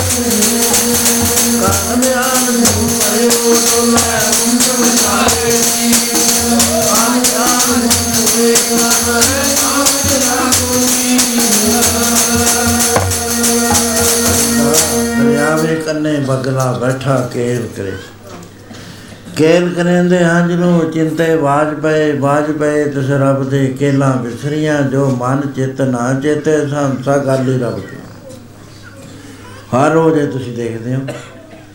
ਹਰ ਰੋਜ਼ ਅਖਬਾਰਾਂ 'ਚ ਪੜ੍ਹਦੇ ਹੋ। ਬਰਾਤ ਜਾਂਦੀ ਸੀ, ਅੱਠ ਮਰ ਗਏ ਆ ਜਿਹੜੇ ਤੁਹਾਡੇ ਰਾਉਂਡ ਅਬਾਊਟ ਆ, ਇਹਨਾਂ 'ਚ ਕੋਈ ਦਿਨ ਨਹੀਂ ਜਿੱਦਣ ਕੋਈ ਨਾ ਚੜਾਈ ਕਰਦਾ ਹੋਵੇ, ਪਤਾ ਨਹੀਂ ਕਿਹਦੀ ਵਾਰੀ ਆ ਜਾਂਦੀ ਹੈ। ਬਾਸਾਂ ਚ ਉੱਥੇ ਇੱਕ ਦੁੱਧ ਵੇਚ ਕੇ ਗਿਆ। ਉੱਥੇ ਦਾ ਸਾਡੇ ਭੈਣਪੁਰ ਦਾ ਹੀ ਚੰਗਾ ਬਣਾ ਜਾਂਦਾ, ਉੱਤਰ ਕੇ ਖੜ ਗਿਆ, ਸੜਕ ਦੇ ਕੱਚੇ ਥਾਂ ਜਾ ਖੜਿਆ। ਬਾਸ ਆਈ, ਟਰਾਲੀ ਜਾਂਦੀ ਸੀ ਇੱਟਾਂ ਦੀ ਭਰੀ, ਉਹਦੇ ਵਿੱਚ ਮਾਰੀ ਟੱਕਰ, ਉਹਦੇ ਉੱਤੇ ਗਿਰ ਗਈਆਂ ਸਾਰੀਆਂ ਇੱਟਾਂ, ਉੱਤੇ ਚੜਾਈ ਕਰ ਗਿਆ। ਇਹਨੂੰ ਕਹਿੰਦੇ ਗਲੇਲਾ ਮਾਰਿਆ ਪਕਾਲ ਨੇ। ਕਹਿਣ ਲੱਗੇ, ਇੰਨਾ ਵਿਸ਼ਵਾਸ ਤੈਨੂੰ? ਸੈਂਕੜੇ ਬੜਿਆਂ ਦੀ ਤੈਂ ਪੇੜ ਬੰਨ ਲਈ ਇਹ। ਇਹ ਰਹਿਣ ਦਾ ਤਾਂ ਥਾਂ ਨਹੀਂ, ਇੱਥੇ ਤਾਂ ਜਿਹੜੇ ਵੱਡੇ ਵੱਡੇ ਉਮਰਾਂ ਵਾਲੇ ਵੀ ਇੱਥੇ ਆਏ ਨੇ, ਵੱਡੀਆਂ ਮਹਾਨਤਾ ਵਾਲੇ। ਉਹਨਾਂ ਨੇ ਵੀ ਦਿਨ ਕੱਟੇ ਨੇ ਇੱਥੇ ਅਸਲੀ ਕੰਮ ਤਾਂ ਭਜਨ ਬੰਦਗੀ ਦਾ ਹੈ, ਮਕਾਨ ਬਣਾਉਣ ਦਾ ਨਹੀਂ ਹੈ ਤੂੰ ਕਿਹੜੇ ਕੰਮਾਂ 'ਚ ਪੈ ਗਿਆ ਰਾਜਨ ਜਿਹੜਾ ਕੰਮ ਅਸਲੀ ਆ ਉਹ ਤਾਂ ਛੱਡ ਦਿੱਤਾ ਇੱਟਾਂ 'ਚ ਨਹੀਂ ਜਾਂਦੇ ਇਹ ਕੀ ਹੈ ਇਹ? ਕਹਿੰਦੇ ਮਿੱਟੀ ਪਈ ਹੈ ਤੋਲਵੀ ਕੋਈ ਨਾ ਹੋਸੀ ਵਿੱਚ। ਆ ਸਿਮੈਂਟਾਂ ਰੇਟਾਂ ਇਕੱਠੀਆਂ ਕਰਕੇ ਲਾਤੀਆਂ ਇਹ ਮਿੱਤਰ ਤਾਂ ਨਹੀਂ ਦਰਗਾਹ ਜਾ ਕੇ ਇਹਨਾਂ ਨੂੰ ਚਲਾਉਣਾ ਤਾਂ ਹੈ ਨਹੀਂ ਨਾ। ਵੇ ਕਹੇ ਜੀ ਸੁੱਖ ਵਾਸਤੇ ਨਹੀਂ ਹੈ ਅੰਦਰ ਮੈਂ ਤਾਂ ਦੇਖਿਆ ਨਹੀਂ ਕੋਈ ਸੁਖੀ ਹੋਵੇ। ਚਾਰ ਚਾਰ ਮੰਜ਼ਲਾਂ ਵਾਲੇ ਰੋਂਦੇ ਨਿਕਲਦੇ ਨੇ। ਸੁੱਖ ਇਹਦੇ ਵਿੱਚ ਨਹੀਂ ਹੈ। ਸੁੱਖ ਹੈ ਪਰਮੇਸ਼ਰ ਦੇ ਨਾਮ ਵਿੱਚ। ਉਹ ਚਾਹੇ ਬਸਤਾ ਟੁੱਟੀ ਝੌਂਪੜੀ ਚੀਰ ਸਭ ਛਿੰਨਾ, ਜਾਤ ਨਾ ਪਤ ਨਾ ਆਦਰੋ, ਧਿਆਨ ਪਰ ਬੰਨਾ ਮਿੱਤਰ ਨਾ ਇਟ ਤਨ ਰੂਪਹੀਨ ਕੇ ਸਾਗ ਨਾ ਸਿਨਾ ਰਾਜਾ ਸਗਲੀ ਸ੍ਰੇਸ਼ਟ ਕਾ ਨਾਮ ਮਨ ਪਿੰਨਾ ਤਿਸ ਕੀ ਤੂੜ ਮਨ ਉਧਰੇ, ਪ੍ਰਭ ਹੋਏ ਸੋ ਬਸ। ਦੁਇਆਂ ਦਾ ਸੁੰਦਰ ਸੇਜ ਅਨੇਕ ਸੁਖ ਰਸ ਭੋਗਣ ਪੂਰੇ। ਗ੍ਰਹਿ ਸੋਇਨ ਚੰਦਨ ਸੁਗੰਧ ਲਾਏ ਮੋਤੀ ਹੀਰੇ, ਮਨ ਇਛੇ ਸੁਖ ਮਾਨ ਦਾ ਕਿਛ ਨਾਏ ਵਿਸੂ ਸੋਬਰਾ ਚੇਤਨ ਆਵੇ, ਬਿਸ਼ਟਾ ਕੇ ਕੀ ਕਿ ਮਕਾਨਾਂ ਨੇ ਤਾਂ ਕੁਝ ਨਹੀਂ ਕਰਨਾ, ਮਹਾਰਾਜ ਕਹਿੰਦੇ ਮਕਾਨ ਨਹੀਂ ਭਾਈ, ਨਾਮ ਅਸਲੀ ਚੀਜ਼ ਹੈ, ਮਕਾਨਾਂ 'ਚ ਨਾ ਭੁੱਲੋ। ਕਿਸੇ ਪੁਰਾ ਜਾਈਏ, ਮਨਾ ਨਾਮ ਲਓ ਮੋਤੀਆਂ ਦੇ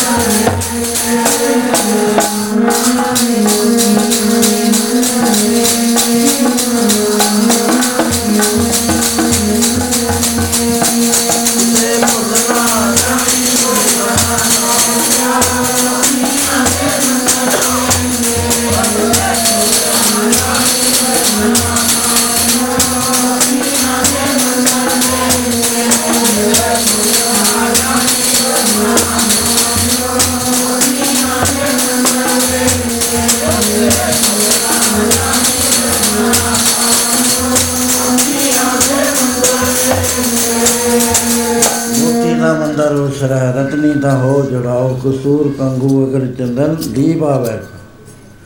ਐਨੇ ਸੋਹਣੀ ਬਿਲਡਿੰਗ ਬਣੀ ਹੋਵੇ ਚਿਲਮਿਲ ਚਿਲਮਿਲ ਕਰਦੀ ਹੋਵੇ। ਮਤ ਦੇਖ ਪੂਨਾ ਬਿਸਰਾ ਤੇਰਾ ਚਿਤਨਾ ਆਵੇ ਨਾ।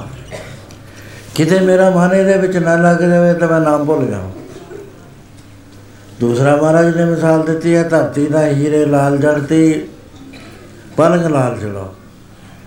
ਚਿਲਮਿਲ ਚਿਲਮਿਲ ਕਰਦੇ ਹੋਣ ਬੈਠੂ ਸਾਰਾ ਪਾਰਕ, ਸਾਰਾ ਹਰ ਥਾਂ ਦੇ ਉੱਤੇ ਹੀਰੇ ਤੇ ਜ- ਜਵਾਹਰਤ ਜੜੇ ਹੋਏ ਹੋਣ ਮੋਹਣੀਆਂ ਮੁਖ ਮਣੀ ਥੋੜੇ ਕਰੇ ਰੰਗ ਬਸੋ ਮਤ ਦੇਖ ਭੁੱਲਾ ਬਿਸਰਾ, ਤੇਰਾ ਚਿਤਨਾ ਆਵੇ। ਰ- ਤੇ ਫੇਰ ਵਿਧੀਆਂ ਸਿਧੀਆਂ, ਸਿੱਧ ਹੋਵਾ, ਸਿੱਧ ਲਾਈ ਰਿਦਾ ਖਾਓ, ਗੁਪਤ ਪ੍ਰਗਟ ਹੋਏ ਬੈਸਾ ਲੋਕ ਰੱਖਾ ਪਾ ਮਤ ਦੇਖ ਭੁੱਲਾ ਬਿਸਰਾ, ਤੇਰਾ ਚਿਤਨਾ ਆਵੇ। ਰਾਜਸੀ ਸ਼ਕਤੀ, ਸੁਲਤਾਨ ਹੋਵਾ ਮੇਰ ਲਸ਼ਕਰ ਤਖਤ ਰੱਖਾਂ ਪੋ ਹੁਕਮ ਹਾਸਲ ਕਰੀ ਬੇਟਾ ਨਾਨਕਾ ਸਭ। ਹੋ ਮਤ ਦੇਖ ਭੁੱਲਾ ਬਿਸਰਾ, ਤੇਰਾ ਚਿਤਨਾ ਆਵੇ।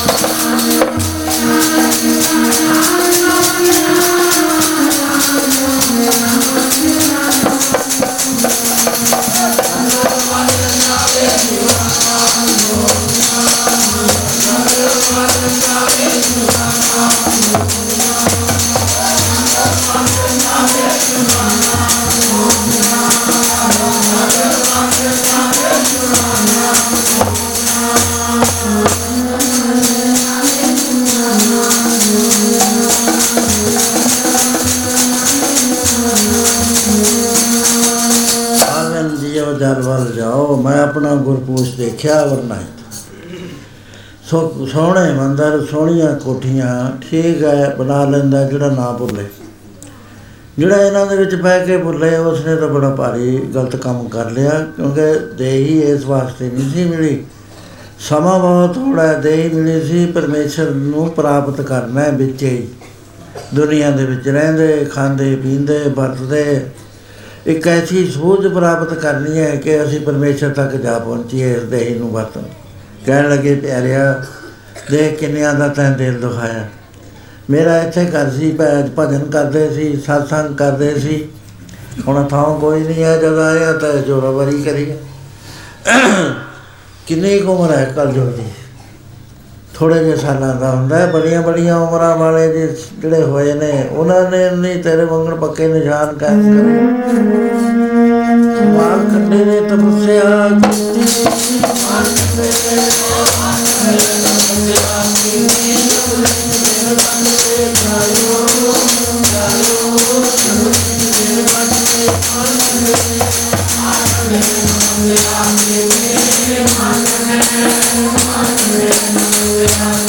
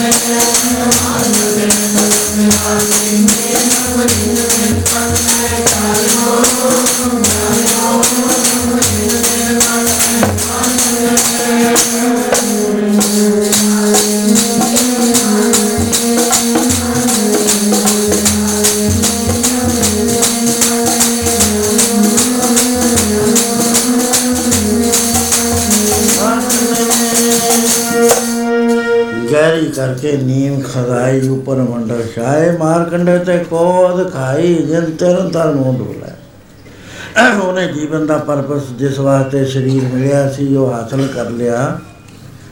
ਦਿਨ ਛਪਰੀ ਚ ਕੱਢ ਕੇ ਚਲੇ ਗਿਆ, ਤੂੰ ਐਡੀਆਂ ਐਡੇ ਬਹਾਲ ਬਣਾ ਰਿਹਾ ਹੈ। ਇਹ ਚਾਹੀਦਾ ਨਹੀਂ ਸੀ। ਕਹਿਣ ਲੱਗਾ ਭਗਤ ਜੀ, ਜ਼ਿਆਦਾ ਗੱਲਾਂ ਨਾ ਕਰੋ, ਜਿੰਨਾ ਤੁਹਾਡਾ ਜ਼ੋਰ ਲੱਗਦਾ, ਲੈ ਆ- ਲਾ ਲਓ। ਲਿਆਓ ਕੋਈ ਹਮਾਇਤੀ ਕਰ ਸਾਡਾ ਹਮਾਇਤੀ ਕਾਹਦਾ ਹੁੰਦਾ? ਹਮਰਾ ਕਰਤਾ ਆਰਾਮ ਸਨੇਹੀ। ਅਸੀਂ ਤਾਂ ਆਪਣੇ ਮਾਲਕ ਨਾਲ ਪਿਆਰ ਕਰਦੇ ਹਾਂ, ਉਹ ਹੀ ਸਾਡਾ ਸਨੇਹੀ ਹੁੰਦਾ ਹੈ। ਪਰ ਤੈਨੂੰ ਅਸੀਂ ਇੱਕ ਗੱਲ ਕਹਿੰਦੇ ਹਾਂ ਕਾਇ ਰੇ ਨਰ ਗਰਭ ਕਰ ਤੋ ਬਿਨ ਸਜਾਏ ਝੂਠੀ ਨਹੀਂ ਇਹ ਦੇਹੀ ਸਦਾ ਰਹਿਣ ਵਾਲੀ ਚੀਜ਼ ਨਹੀਂ ਹੈ ਤੇਰੀ ਦੇਹੀ ਨੇ ਖਾਕ ਬਣਦਾ।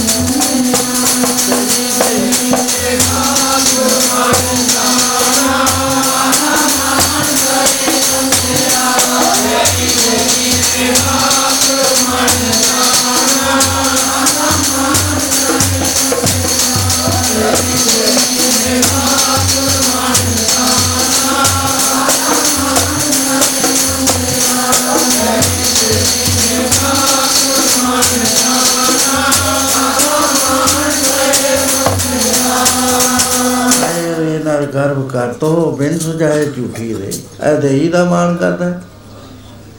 ਇਹ ਤਾਂ ਬੁਲਬੁਲਾ ਹੈ ਪਾਣੀ ਦਾ, ਜਾਂ ਪਤਾ ਨਹੀਂ ਕਿਹੜੇ ਵੇਲੇ ਹੋਇਆ। ਸੋ ਇਸ ਤਰ੍ਹਾਂ ਦੇ ਨਾਲ ਇਹ ਦੇਹੀ ਇਹ ਜਿਹੀਆਂ ਗੱਲਾਂ ਕਰਨ ਵਾਸਤੇ ਨਹੀਂ ਪ੍ਰਾਪਤ ਹੋਈ ਸੀ ਵੀ ਧੱਕੇ ਕਰੇ, ਦੂਜਿਆਂ ਦੇ ਮਕਾਨ ਰੋਕੇ, ਦੂਜਿਆਂ ਨੂੰ ਤੰਗ ਕਰੇ ਇਹ ਤਾਂ ਮਿੱਟੀ ਬਣ ਜਾਣੀ ਹੈ, ਤੂੰ ਇਹਦਾ ਕੋਈ ਫਾਇਦਾ ਉਠਾ ਲੈ ਇਹ ਦੇਹੀ ਐਵੇਂ ਨਹੀਂ ਤੈਨੂੰ ਪ੍ਰਾਪਤ ਹੋਈ ਗੁਰ ਸੇਵਾ ਤੇ ਭਗਤ ਕਮਾਈ, ਤਾਵੇ ਮਾਨਸ ਦੇਈ ਪਾਈ ਇਸ ਦੇਈ, ਕੋ ਸਿਮਰੇ ਦੇਵ, ਸੋ ਦੇਹੀ ਭਜ ਹਰ ਕੀ। ਇੱਕ ਵਾਰ ਇੱਕ ਕਹਾਣੀ 1951 ਦੀ ਬਾਤ ਹੈ। ਰੀਡਰਸ ਡਾਈਜੈਸਟ ਵਿੱਚ ਨਿਕਲੀ ਸੀ। ਉਹਦੇ ਵਿੱਚ ਲੰਡਨ ਦਾ ਅੰਗਰੇਜ਼ ਲਿਖਦਾ ਹੈ ਕਿ ਮੇਰਾ ਪਿਤਾ ਚੜਾਈ ਕਰ ਗਿਆ। ਉਹਦੇ 2 ਮਹੀਨੇ ਬਾਅਦ ਮੈਨੂੰ ਸੁਪਨਾ ਆਇਆ ਕਿ ਬੇਟਾ ਮੈਂ ਤੇਰੇ ਵਾਸਤੇ ਬਹੁਤ ਵੱਡੀ ਜਾਇਦਾਦ ਬਿਲ ਕਰ ਗਿਆ। ਕਹਿੰਦਾ, ਹਾਂ ਪਿਤਾ ਜੀ। ਤੂੰ ਮੇਰੀ ਕੋਈ ਹੈਲਪ ਕਰ ਸਕਦਾ ਹੈ? ਕਹਿੰਦਾ, ਦੱਸੋ। ਕਹਿਣ ਲੱਗਾ, ਮੇਰੀ ਵਿਥਿਆ ਸੁਣ ਜਾ ਮੈਂ ਇੱਥੋਂ ਗਿਆ, ਮੈਨੂੰ ਥਾਂ ਤਾਂ ਮਿਲਿਆ ਬਹੁਤ ਸੋਹਣਾ, ਪਰ ਉੱਥੇ ਹਨੇਰਾ ਹੈ। ਪਤਾ ਨਹੀਂ ਲੱਗਦਾ ਕੁਝ ਹੈ ਬਹੁਤ ਵਧੀਆ। ਉੱਥੇ ਨੇੜੇ ਹੀ ਕੋਈ ਦੂਰ ਮੈਨੂੰ ਦਿਸਿਆ ਵੀ ਇੱਕ ਹੋਰ ਦੇਵਤਾ ਰਹਿੰਦਾ ਹੈ। ਮੈਂ ਉੱਥੇ ਚਲਿਆ ਗਿਆ, ਉਹਨੂੰ ਪੁੱਛਿਆ ਵੀ ਮੇਰੇ ਕੋਲ ਚਾਨਣ ਕਿਉਂ ਨਹੀਂ, ਤੇਰੇ ਕੋਲ ਕਿਉਂ ਚਾਨਣ ਹੈ? ਬਈ ਮੇਰੇ ਕੋਲ ਹੁਣ ਕਿਵੇਂ ਹੋ ਸਕਦਾ ਹੈ? ਕਹਿੰਦਾ ਦੇਖ ਪਿਆਰਿਆ ਪੁੰਨ ਦਾਨ ਜਿਹੜੇ ਨੇ, ਇਹ ਸੁਖਤਾ ਦੇ ਸਕਦੇ ਆ, ਪ੍ਰਕਾਸ਼ ਨਹੀਂ ਦੇ ਸਕਦੇ। ਪ੍ਰਕਾਸ਼ ਕੇਵਲ ਨਾਮ ਦੇ ਦੇ ਸਕਦਾ ਹੈ। ਭਜਨ ਦੇ ਸਕਦਾ ਹੈ ਤੈਂ ਭਜਨ ਕਰਿਆ ਨਹੀਂ ਦਾਨੀ ਤੂੰ ਬਹੁਤ ਵੱਡਾ ਸੀ ਆ ਤਾਂ ਤੂੰ ਗਿਆ ਬਹੁਤ ਵਧੀਆ, ਪਰ ਚਾਨਣਾ ਨਹੀਂ ਤੇਰੇ ਕੋਲ। ਕਹਿਣ ਲੱਗੇ, ਚਾਨਣਾ ਕਦੋਂ ਕਹਿੰਦੇ, ਇੱਥੇ ਜਿੰਨੇ ਦਿਨ ਮਿਲੇ ਨੇ ਕੱਟ ਉਹਦੇ ਬਾਅਦ ਮਨੁੱਖ ਬਣੇਗਾ। ਫੇਰ ਮੁੜ ਕੇ ਜਾ ਕੇ ਭਜਨ ਕਰੀ, ਫੇਰ ਚਾਨਣਾ ਹੋ ਜਾਏਗਾ ਕਹਿਣ ਲੱਗਾ ਉਹ ਤਾਂ ਬਹੁਤ ਲੰਮੀ ਬਾਤ ਹੈ ਦੁਖੀ ਦਾ ਮੈਂ ਹੋਣਾ। ਇਹ ਥਾਂ ਹੁਣ ਦਾ ਮੈਨੂੰ ਕੋਈ ਫਾਇਦਾ ਤਾਂ ਪਹੁੰਚਿਆ ਨਾ ਨਾ। ਕਹਿਣ ਲੱਗੇ, ਇੱਕ ਤਰੀਕਾ ਹੈਗਾ।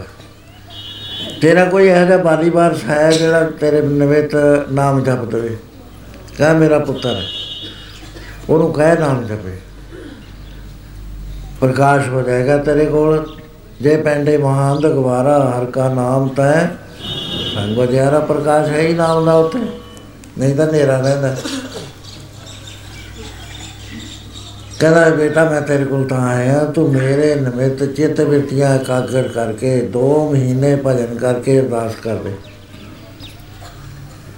ਇਹ ਬੜੇ ਸਵਾਲ ਚੱਲਦੇ ਨੇ, ਉਹ ਹੁਣ ਸਵਾ ਨਹੀਂ ਹੈ। ਵੀ ਕਿ ਇੱਥੇ ਸਾਡੇ ਕੀਤੇ ਹੋਏ ਦਾਨ ਪੁੰਨ ਉਹਨਾਂ ਨੂੰ ਲੱਗ ਜਾਂਦੇ ਆ ਕਿ ਨਹੀਂ ਲੱਗ ਜਾਂਦੇ? ਸੰਖੇਪ ਦੇ ਵਿੱਚ ਲੱਗ ਜਾਂਦੇ ਨੇ। ਉਹ ਅਸੀਂ ਪਰਤਿਆ ਕੇ ਦੇਖੀਆਂ ਇਹ ਚੀਜ਼ਾਂ ਸਾਰੀਆਂ। ਦੁਖੀ ਰੂਹਾਂ ਦੇ ਨਿਮਿਤ ਪਾਠ ਕਰਾਉਂਦੇ ਆ।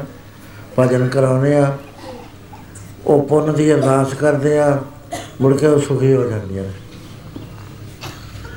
ਘਰ ਵਾਲਿਆਂ ਨੂੰ ਵੀ ਪਤਾ ਲੱਗ ਜਾਂਦਾ, ਸਾਨੂੰ ਵੀ ਪਤਾ ਲੱਗ ਜਾਂਦਾ। ਇਹ ਕੋਈ ਐਸੀ ਬਾਤ ਨਹੀਂ, ਕੁਝ ਛਿਪੀ ਨਹੀਂ ਹੈਗੀ, ਬਈ ਪਤਾ ਹੀ ਨਹੀਂ ਲੱਗਦਾ। ਹੁਣ ਮੈਂ ਗੱਲ ਕਰਨੀ ਨਹੀਂ ਕਿਉਂਕਿ ਟਾਈਮ ਬੜਾ ਥੋੜਾ ਰਹਿ ਗਿਆ।